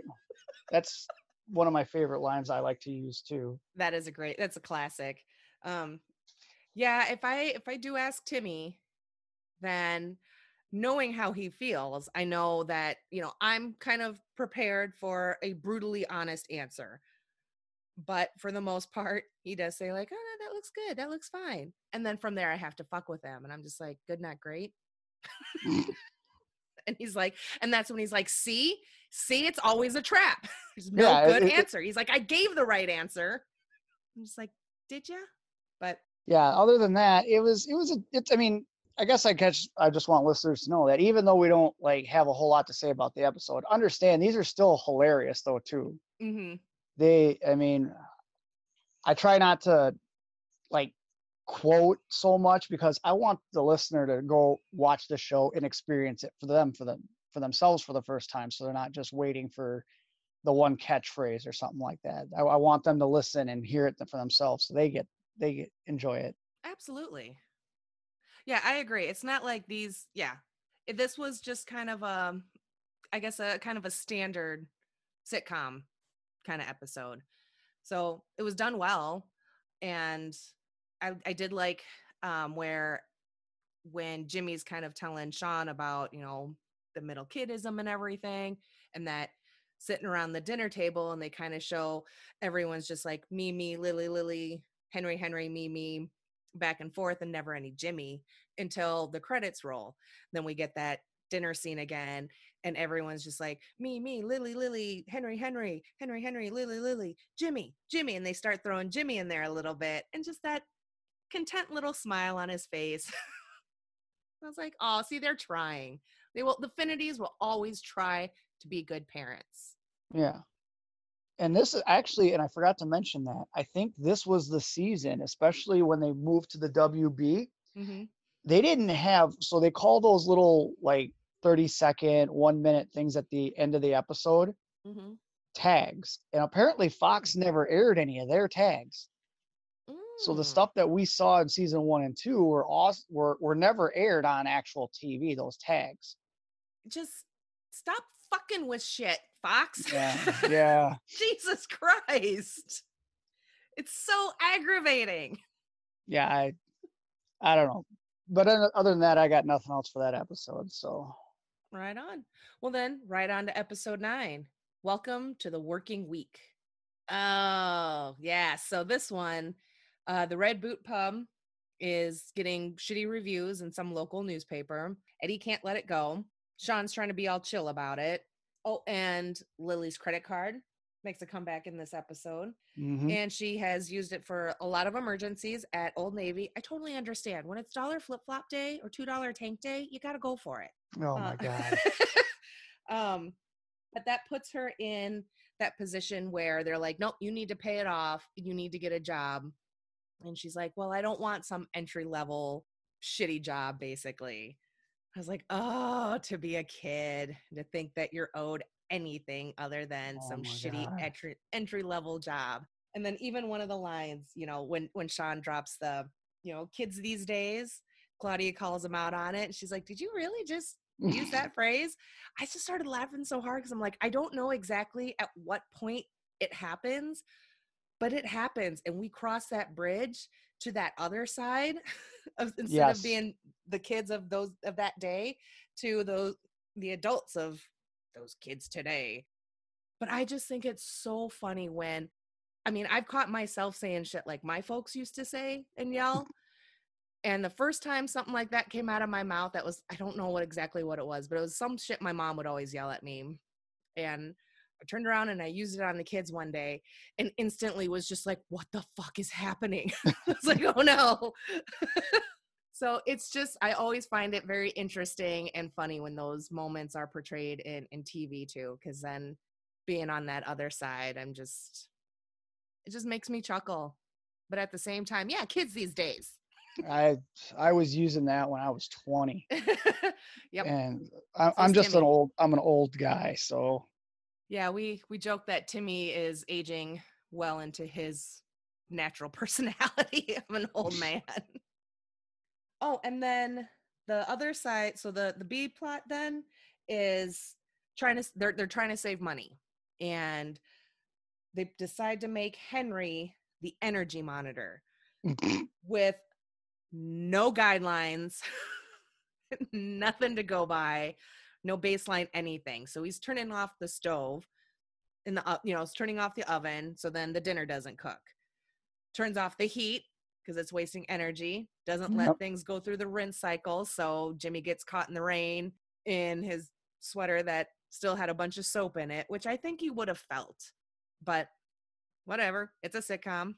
So I just thought it was, I mean, especially after Henry's anti drug lord bit, a, a little bit of guide guidance for him on yeah. what to do about being the energy monitor. Well, my favorite thing about being the there were two things I wrote down about the energy monitor. And uh, well, when they when Sean originally gives Henry the job for energy monitor, he goes, "You can have." He goes, "Henry, you can have that job." And Lily goes, "Well, why can't I have that job?" And he goes, "Because it pays in Snickers." Mhm. And all I got to say is, is I would totally do a job for Snickers bars. I prefer beer, but I would take the Snickers bar. So you could, I, I, I can work with that. And then also when uh, Jimmy goes to the refrigerator, he's looking in, trying to find something to snack on. And he goes, "Oh, I'll just," because Henry comes and slams the door, and he goes, "You're wasting energy when by leaving it open." He goes, "Fine, I'll just have a yogurt." So Henry just gri puts his hand in the fridge, barely enough to get the item out. He can't even see what he's grabbing, and he grabs him a jar of olives. Mhm. And then I wrote down because Jimmy goes and complains to Uncle Eddie that Henry's being kind of a an energy Nazi about it.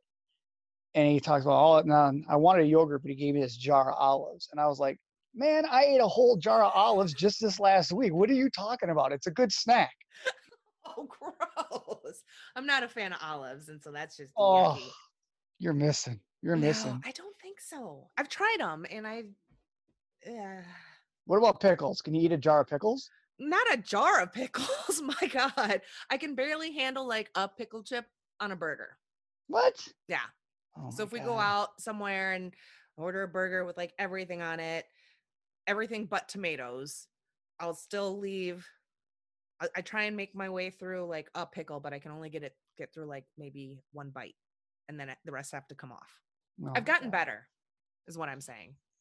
For for my for our wedding, one of my coworkers got me one of those big jars of pickles, hmm and I wound up. I almost got through the whole thing in one day, oh. but it was kind of it wasn't necessarily like an off brand but it was it was some brand i had never heard of. Still they were really good pickles though too. I wish i could remember what brand it was.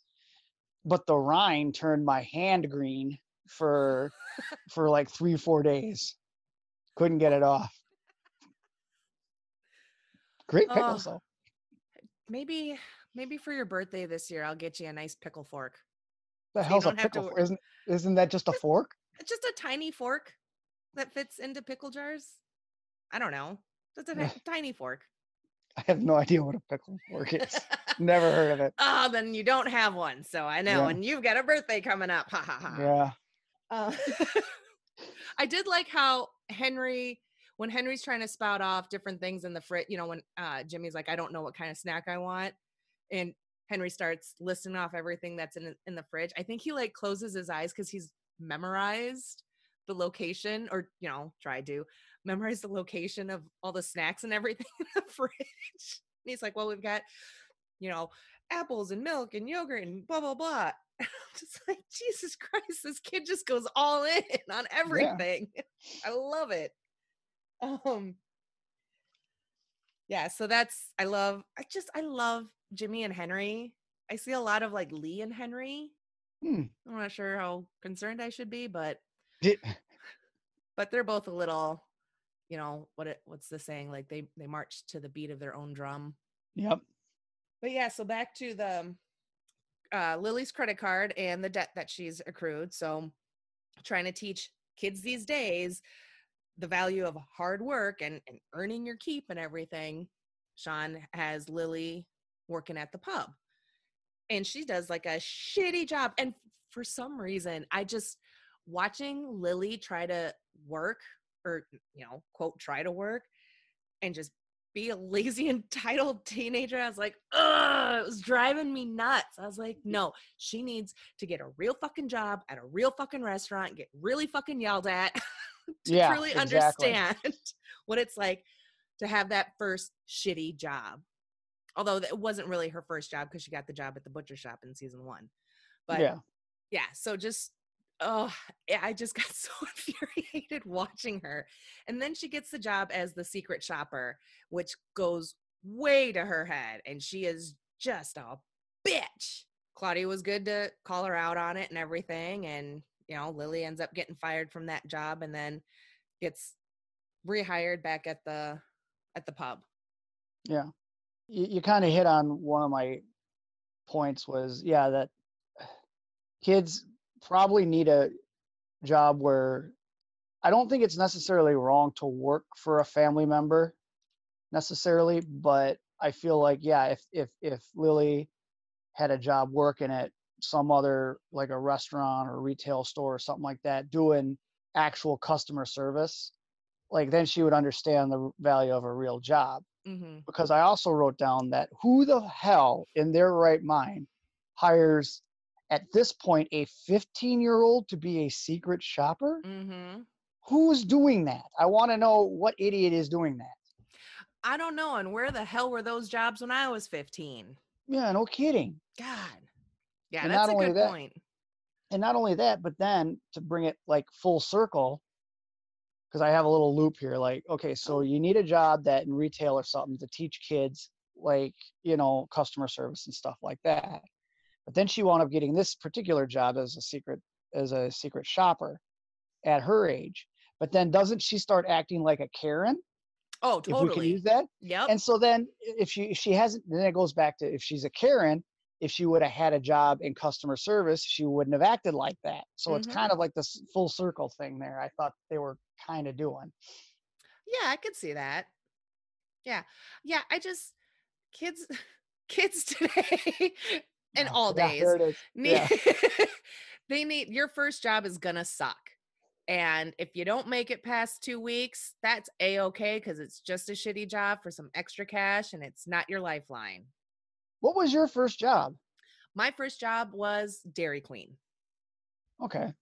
I was a Dairy Queen girl. So serving up ice cream. And it was it was a job. It was fine. It, you know, worked in the summertime. So it would get crazy busy during various points throughout the day. But that was a pretty that was a pretty good first job for me. I enjoyed it. Worked with friends, had a lot of fun, ate my fair share of ice cream. There you go. Because I'm trying to, I'm trying like I uh, the only I've only ever had two jobs that I really didn't enjoy. Yeah. Otherwise, like my first job I had a paper route, and then I worked uh, for a mason. And while it wasn't necessarily fun, like you worked your ass off, but it paid really well. So Mhm. it came with some benefit. Like I probably was making more than most people in high school than than most other people because of the the job I had to do. And it was entry level shit, don't get me wrong. hmm But yeah, I, I still I, I wouldn't say I liked it, but I wouldn't say it was the worst job I've ever had or even bad necessarily. Sure. So I was just curious.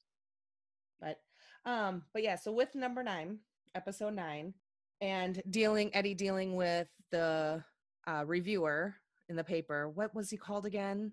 This The scenester. the scenester.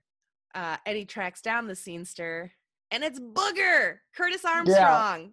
Oh, I love him. Yes. And I, I just couldn't help but think again because he shows up in an episode of that 70s show in one of the later seasons where Donna has a job at a radio station. She gets a cool job. Ugh. But yeah, he plays like the radio DJ, and Eric Forman's all threatened by because he's got like a cool name and a cool voice. And then he sees what he looks like and he's fine with it. But but again, you know, because they filmed right next to each other, maybe they're just like, hey, why don't you pop on over here and, and film a scene or two for us? yeah. So, and then Sean convinces the scenester to come in and give the Red Boot Pub one last chance. And Lily's already back mopping up the pub. And the scenester comes in and walks through an area that she had just mopped but didn't have a sign down for. And Yep. she freaks out and starts yelling at him and chases him out of the out of the bar. To be fair, that's one of my biggest pet peeves is when I when I when I mop a floor and then somebody just walks on it right away. But not not even giving the water a chance to dry and all that. That bothered. Like it'd be different if somebody spilt something there and I just got to clean up that one spot. But if I'm doing the whole damn floor, oh my god, well that bothers me. That happened a lot when I was in the army. Oh my god, I hated that. Um, all right, episode 10. Claudia in disguise with glasses. So uh Sean's city health insurance is about to run out at the end of the month, which again kind of brings up timeline questions. Because I was like, well, so how long has he has he had the bar? How long how much leave time did he have to extend his insurance premiums to the end of however many months later this is? But again, with how they aired out of order and that not being a major importance, I just let it go. It's almost a full year. Oh no, that's not right. Yeah, it's almost a full year from so from when they sold or when they bought the bar, which if you take it by the air date is September 17th, 2002 to now it's May 2nd to 2003. That's almost that's 9 months almost a year. And this one was actually supposed to be the last episode of the season. So it was supposed to air even later yet. Oh, geez. I just was like, wow, they still have his city's insurance after all this time. And so they're trying to make the most out of it. So my first note is where the fuck did they get a trampoline? Yeah, no kidding. It wasn't out there all the damn time. And it takes up their entire yard. So I'm like, So on, on that on that note though, did you know that when they made the kitchen and the living room sets, they made it to be an actual living room and kitchen. So a lot of times the actors kept bumping into stuff and all that because it wasn't spacious like you see in some of these other TV shows where they've got the room to walk around. It was made to be a family sized kitchen and living room. So the actors kept bumping into stuff and they kept having to move stuff all the time. you're absolutely right. It was very like realistic space wise for their house. that's good. That I feel that's kind of refreshing that they made it a bit more realistic in that sense. Um, but yeah, so Claudia loses her glasses, and we find out that Sean has issues with women in glasses. And it all kind of just stems back to various women in, authoritative powers that have had glasses, babysitters, teachers that have not been nice to him.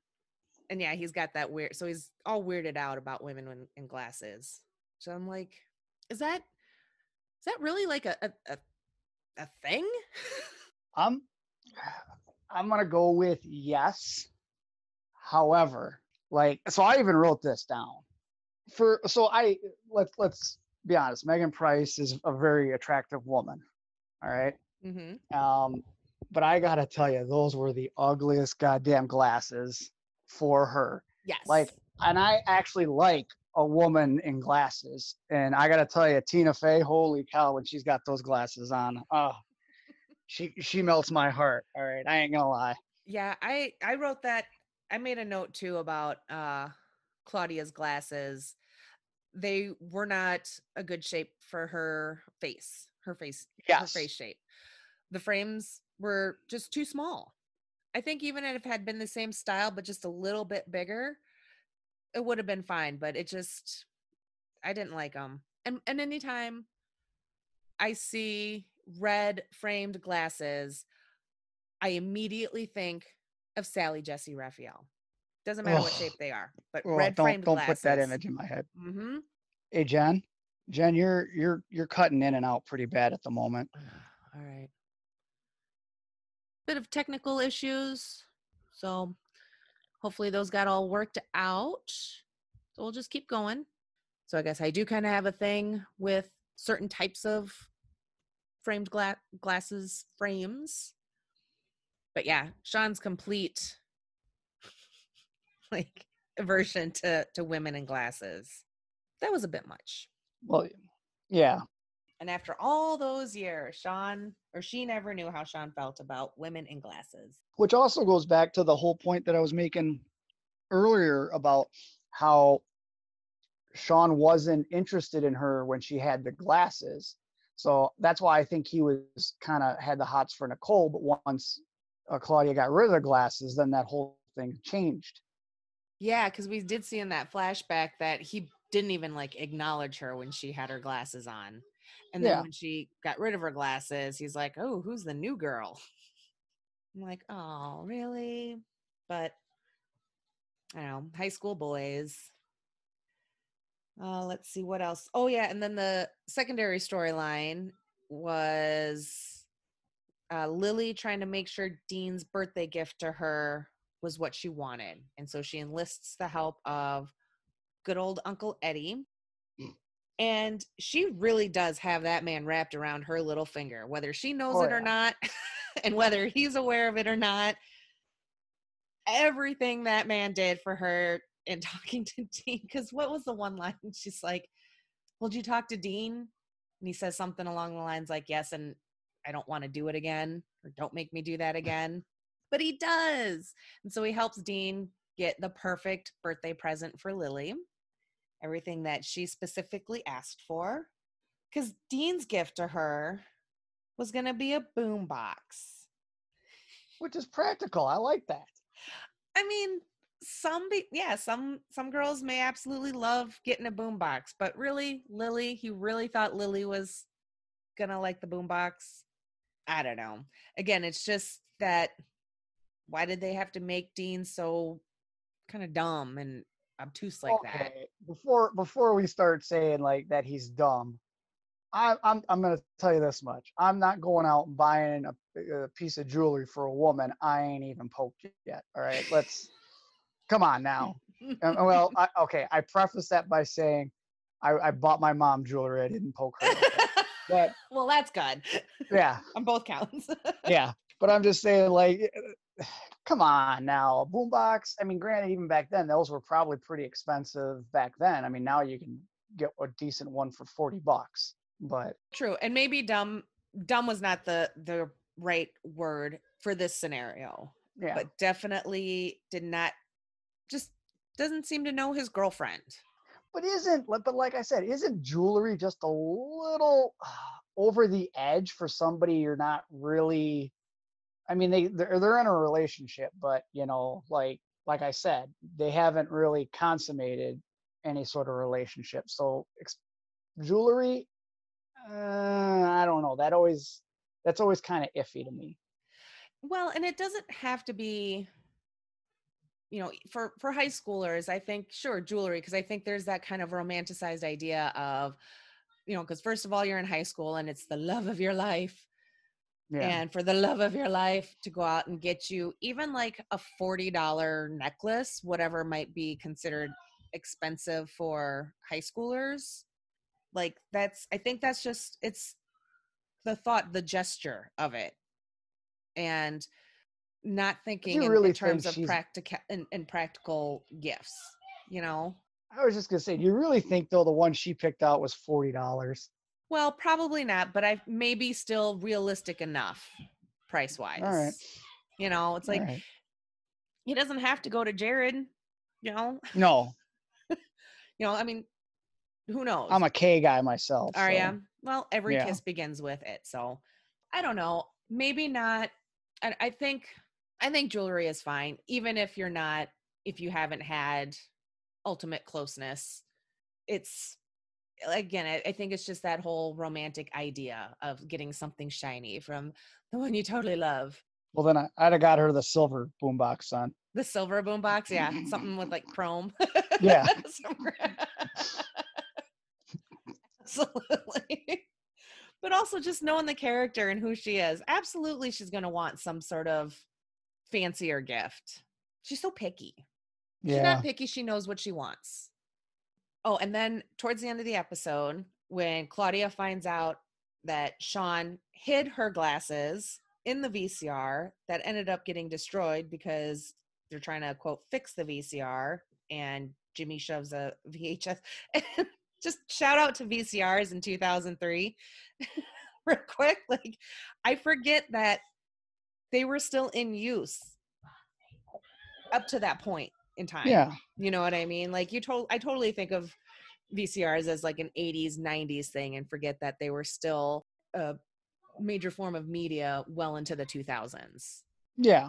And it's just a shame that laser discs never really picked up. Those things were huge and hilarious. No, I'm glad those died. but yeah, but even in the 2000s, I mean, now we got DVRs and stuff like that. You couldn't necessarily record, like if you were like, you know, you could set your VCR to tape at a certain time and record something on mm-hmm. TV, but you never had that technology. So there was this gap between VCRs, DVDs, in in that kind of digital aspect to mm-hmm. DVR. So there was that span in there where you couldn't get a DVD player just to burn a disc of of you know your episode of Judge Judy while you were at work. Mm-hmm. So that's so yeah, VCR still had plenty of relevance still going into the DVD age. That's a really good point. I never really thought about how, like you said, there was a gap for recro- recording your programs off of TV from VHS to DVR. Because when TiVo came out, because it wasn't, I think TiVo was the first DVR. Yes, my mom got me one right away. And yeah. I got to tell you that this was back in like 2001 when they started like it was literally maybe it wasn't 2001 it might have been 2005 or something like that but it was the first of its kind and it mm-hmm. was it changed my life mm-hmm. like it was amazing i remember seeing those and just and wanting and wanting a tivo so bad but yeah so they so claudia finds out that sean inadvertently broke her glasses after he hit him in the in the VCR and they start kind of going back and forth on the things that they do or look like or whatever their physical qualities that don't really care for and it was something like it was Claudia's turn to kind of rip on Sean a little bit. She's like, "Oh, you know, I could go on about, you know, how you look and blah blah blah." And he goes, he just looks a little scared and he goes, do you have a lot? And then she just lets it go. the, the red back hair. And I don't know. I just, I love those two as a couple. And I think the actors do a really, really great job of coming off as relatively happily married couple, you know, not without issues or fights and everything, which is totally realistic. So I don't know. It was just, even though it was a bit of a Three's Company moment because he couldn't be honest with her about how he felt about her glasses, the way it all kind of played out and came together. For me, it was just another reinforcement that Sean and Claudia belong together. Yep. they are their true loves. So, and then, yes, again, like I said, Eddie being so tightly wrapped around Lily's finger. Because you had mentioned in uh, our season one recording their kind of relationship and their, their like closeness and everything. And so I've thought about that since then with every scene that they're in together. And absolutely right. They do have, uh, there's that very kind of special uncle niece uh, relationship between the two of them. And even though he acts like, this is so annoying and you're so annoying and blah, blah, blah, he's always there for her. All right. So Uh, before we, I do, so this one Yeah. did have commentary and I just want to throw, I know you said you like the fun facts. So, yeah. Well, first off, I'm going to say when uh, Sean walks up to Claudia and he asks her if he, if she wants to go to a concert or go listen to some records, he mentions Wham. And I just want to say Wham sucks. I'm getting back up on my music snob thing. I'm every time they make a music reference, I'm going to comment on it. I'm just letting you know. For the, so so every time they do, I am going to comment. on it. So I'm just going to say Wham sucks. So right now they're like one and six right now. You know, good bands. Are you gonna And- um check out some Interpol later and see where they might rank with you? You know what? I do have it down on my list of things to YouTube just to check it out because I need other stuff to watch now. Cool, cool. Did you notice? Okay, so this was supposed to be the last episode aired for season three, and it was actually the last episode taped. Did you notice anything different about Claudia's hairstyle throughout the series and how it maybe have drastic? Because it didn't look like it drastically changed, but you could tell there was some variance. There was some variance and but it wasn't I guess not enough for me to really truly notice and hold on to. Perhaps because I think it was it must have been this episode with the glasses because there was at one point she comes downstairs after working on her hair for an hour and Sean didn't like it. And mm-hmm. I didn't like it. Yeah, I didn't like it either. and it felt like her hair was a little maybe a little longer in that scene to maybe pull off that look not to say that maybe some extensions weren't used or anything but it did seem a little longer because i think because i think even sean mentions her shorter haircut in an earlier episode oh because when they're trying to save money or no after he buys the The Yep, bar. it- Yep, in the very first episode. And he's like, You spent how much on a haircut? And she's like, It's the new style and blah, blah, blah. So they acknowledge that, yeah, she got a haircut. yeah, but then I but yeah, but I didn't notice it like drastically like the length or anything necessarily unless Mm-mm. they did something, I don't know. Maybe just how that could be styled. Just that being the time period of a lot of the flippy out hairstyles. Um, but I mean, yeah, not so much with Claudia, but definitely with Sean. Uh Donal Logue's hair throughout throughout the season. Long, short, Okay. medium, short, long. so originally this was supposed to be the finale when it when they were on Fox, but because they switched to WB, then they moved the next episode to the season finale. And not only that, but I think this was Dean's quote unquote last episode. Now I know he's in I know he's in the next 3 or at least the next one for sure, but this this was the last one actually recorded, I believe, for the season. And so he I, I from what I heard, he's no longer after these after this season, he's no longer in the show. However, so we went over this in the beginning, and there were 19 episodes slated for season three. Only 11 made it to TV for the for the third season. Two episodes never aired, and and the other ones, and the other six that are left over are in season four. And I think he's still in them, but he- Okay. this was his last episode technically. That's so fucked up how they fuckered all that up. If you're talking, I can't hear you. Oh. Again, technical difficulties. My internet is hating me right now, and I'm getting unstable internet connection pop ups on Zoom. So, we are going to just try and power through these last two episodes, episodes 12 and 13. Oh, what a night. What about episode 11? We have Oh, 11, 12, and 13. That's right. Sorry. 11, 12, and 13. Um, so episode 11, tonight's the night. So Lily finally officially turned 16 and they're having her birthday party at the pub. Again, probably, you know, the shaking things up and and giving us a new location. The bar seems like a place to a family owned bar, closing it down to have a family birthday party although they're all 16 so like who's going to be drinking all these beers yeah, that makes absolutely no sense to me. yeah so lily has decided that tonight's the night she's 16 and now feels that it's time to start having sex because at 15 it's kind of skanky but at 16 it's the time because you know after that then oh my god you're some old crone or something Yeah, heaven forbid 17. So her and Dean leave the party and go back to her house. And all she wants is to hear all the beautiful flowery things about her that Dean feels. But he's he doesn't he doesn't come through. He says things like he likes that her hair is red and this and that. so he disappoints and he leaves. And she's sitting out on the front porch. She sees Brad sitting uh, out on his front porch and they start talking. She tells him why she's sitting out there and why Dean's not there.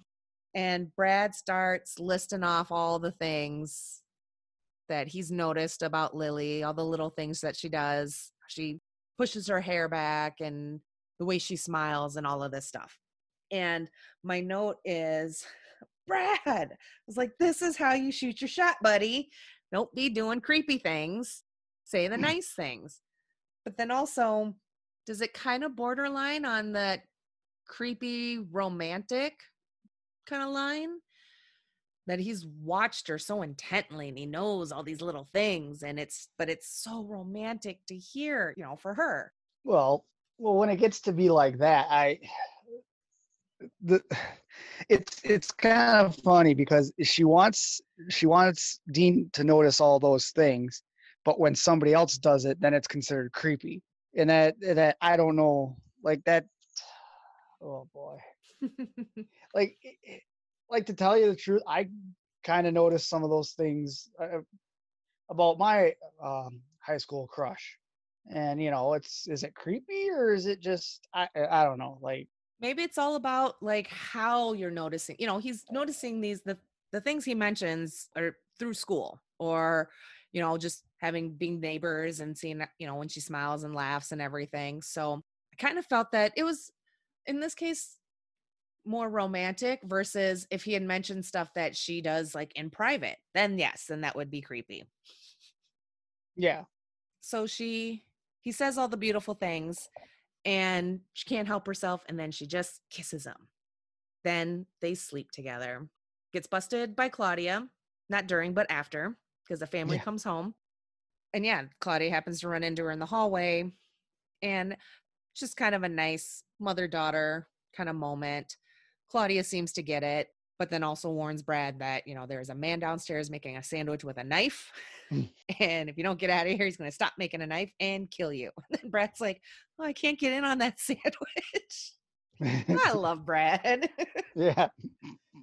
so she's done with with dean sean takes it pretty hard because apparently he and he and dean have bonded they're buddies Do you suppose that was kind of like the issue? Like it's not that Sean doesn't like Brad. It's just he I don't I don't know like it is it's a it's it, it feels to me it's like one of those things where if your parents like it then it's no longer cool.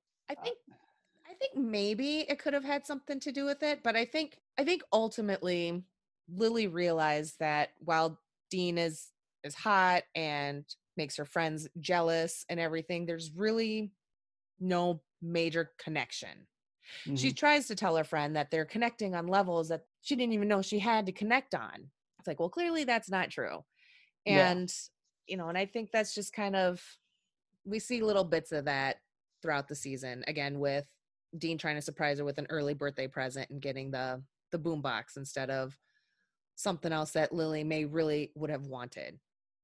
To be fair, I don't other than just some notes I had for this particular uh, that I heard from the commentary, I got to tell you, uh, being it took me a while to lose my virginity, I have I, I don't have a whole a whole lot of insight to all this as far as that. I mean, the episode was really funny. Don't get me wrong. Yeah, I guess I don't. I mean, other than kind of cheering for Brad in this episode, I don't really have a whole heck of a lot else written down. You know, I thought it was really sweet that Lily was like, "I'm glad it was you." She's she tells to Brad, and then Claudia's line about um Sean thinking he's a dean, but he's really a Brad. I don't know. That just that just tickles me because I think there's a lot of folks out there that think they're more of a dean, but are really a Brad. Oh, I have I have no qualms. I'm a Brad. Yeah, I am not. I am not a dean. I totally understand that. I think the world needs more more Brads. Well, definitely though. Definitely though. Any other uh, fun facts or insights for this one? So they didn't because season three was mostly done when they were with Fox and Fox was kind of hemming and hawing about a fourth season. They actually had an idea that if for some reason Fox didn't pick them up or they couldn't get picked up somewhere else, that at the end of this episode, you'd see a flashback going back to Sean and Claudia when they were teenagers in the back of the car, and it was all just a it was all just a dream that they were gonna write it off as like Sean was picturing this is how his life would be. Oh my god. Just let's stop with the dream shit. yeah. Yeah, I thought the same thing too. I thought the same thing too. But it would have been a kind of, it'd been funny for like a gag maybe. Like yeah. I would love to see that footage if they actually filmed it just to see what would happen.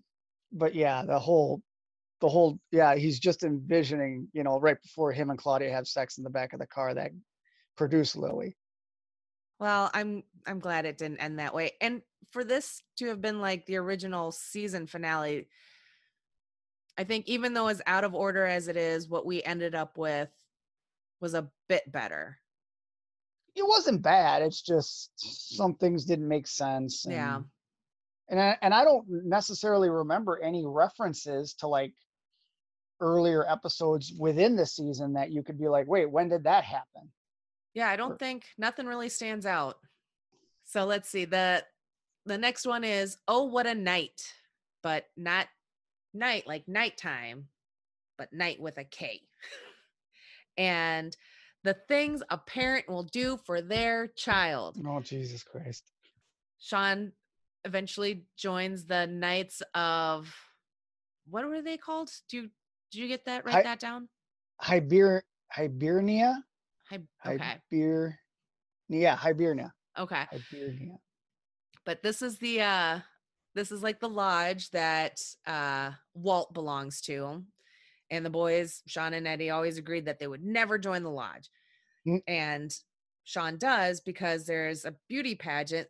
And as much as Lily says how terrible beauty pageants are, she really wants to be in the pageant so that's why he he enlists or enrolls whatever so she's in the beauty pageant she wants to do like her her singing bit and just the whole pageant world it's not something i've ever been interested in or drawn to and the people seem atrocious between the pageant moms and the contestants themselves just no, no, th- I can't deal with those people.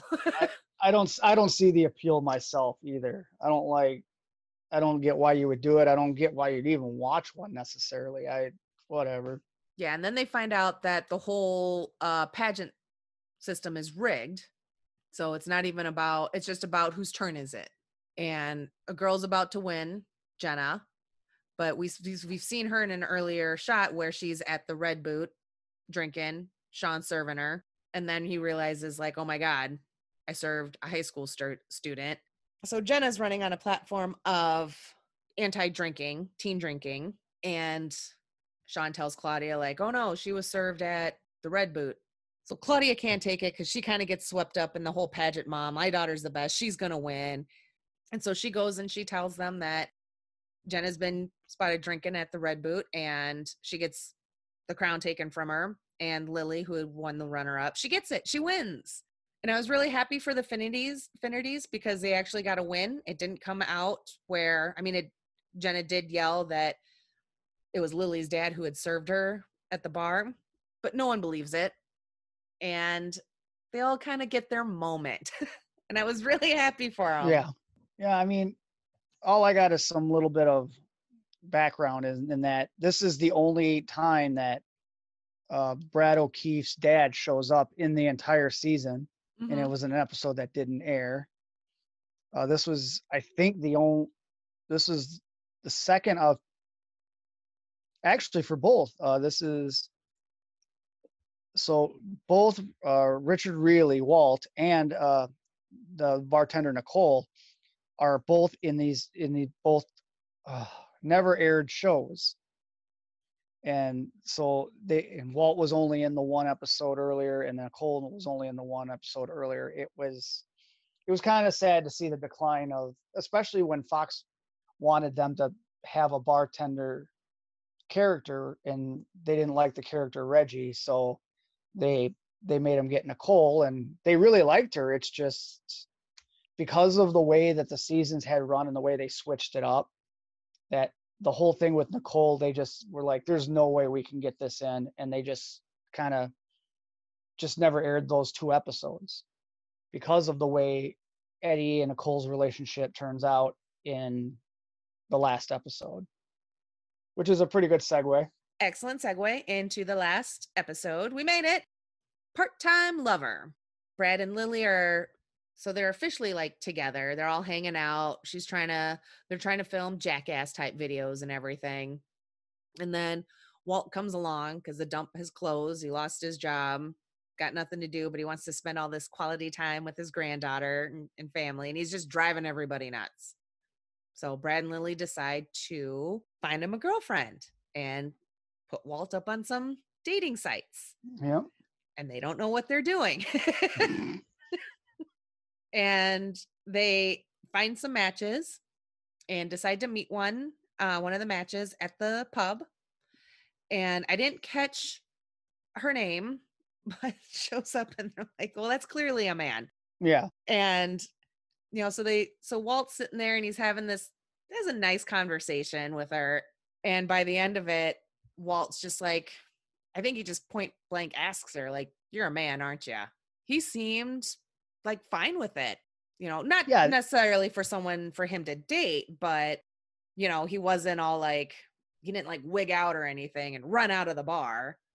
But I just thought that was very cute and also kind of reminded me that man, back in the day, we went a little crazy with the lip liner shit. I the really dark lip mm. liner and then a completely different color lipstick where it just makes your mouth look like an outlined butthole. yeah, I know that too, being a makeup expert. So. Yes, I know. I know. You're very much into the blending and everything and blend, blend, blend. Yeah. Um, and then outside of that, we've got Eddie, who has fallen for Nicole, but finds out that Nicole has another man. So Eddie confronts her and he's like, Well, are you cheating on me with him? And she's like, No, I'm cheating on him with you. So we kind of see Eddie struggling with actually caring about someone and wanting to be with that person. And I don't know, personally, I think I liked I liked some of his past girlfriends better. Mostly Natasha Lyonne because I just love her. Which one was she again? She just popped in, came in, and she was like a random kind of character in a random episode where she played Eddie's girlfriend. They were doing like a like a big dinner or something, and Eddie brought oh, her for she, the date. Yeah, she was she was the one that showed up and was trying to hit on Dean. At, yeah. While Sean and um, was having the having his coworker who was gay come over and. Yes. Okay, that's what it was. Okay, now I know exactly who you're talking about. All right, because the name sounded familiar. And I haven't looked at the dates, but because those two were in a movie together, and I don't know when the movie came out, but I think it was it's uh the Slums of Beverly Hills It's got Natasha Lyonne, um, Uncle Eddie, his name's escaping me, and Kevin Corrigan. and uh uh Alyssa Milano. It's a good movie. I don't know. I've never seen. I'm trying to look it up here for you.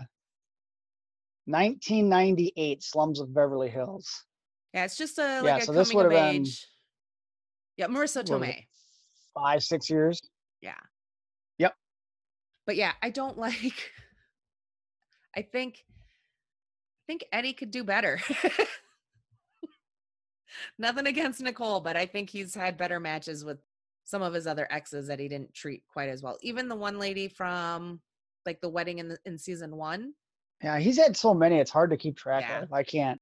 But I, I, just don't, I don't it- know that I have a favorite. So I thought I just kind of thought that whole plot device was a bit odd. Not that Eddie can't fall in love or anything, but her?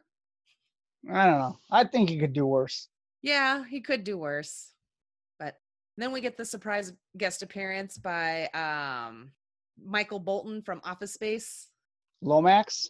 Yeah, he plays Lomax, Nicole's other boyfriend, David Herman. So that was that was a nice surprise. I forgot that he had a quick appearance in this.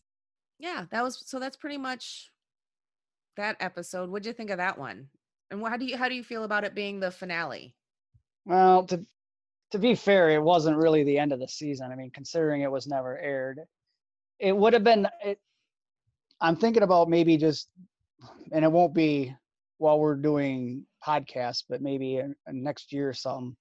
I actually want to go on Wikipedia or IM, IMDb and watch every episode numbered correctly. So it's going to be a lot of jumping around just to see if it's a different atmosphere, different take on it. But I, I really the way the way it ended it for for all the hardships that these guys the cast and crew and everybody else trying to keep the show alive because of the in mid-season cancellation and mid-season pickup it it, it they did what they could and it it was pretty good Okay. Yeah, I didn't.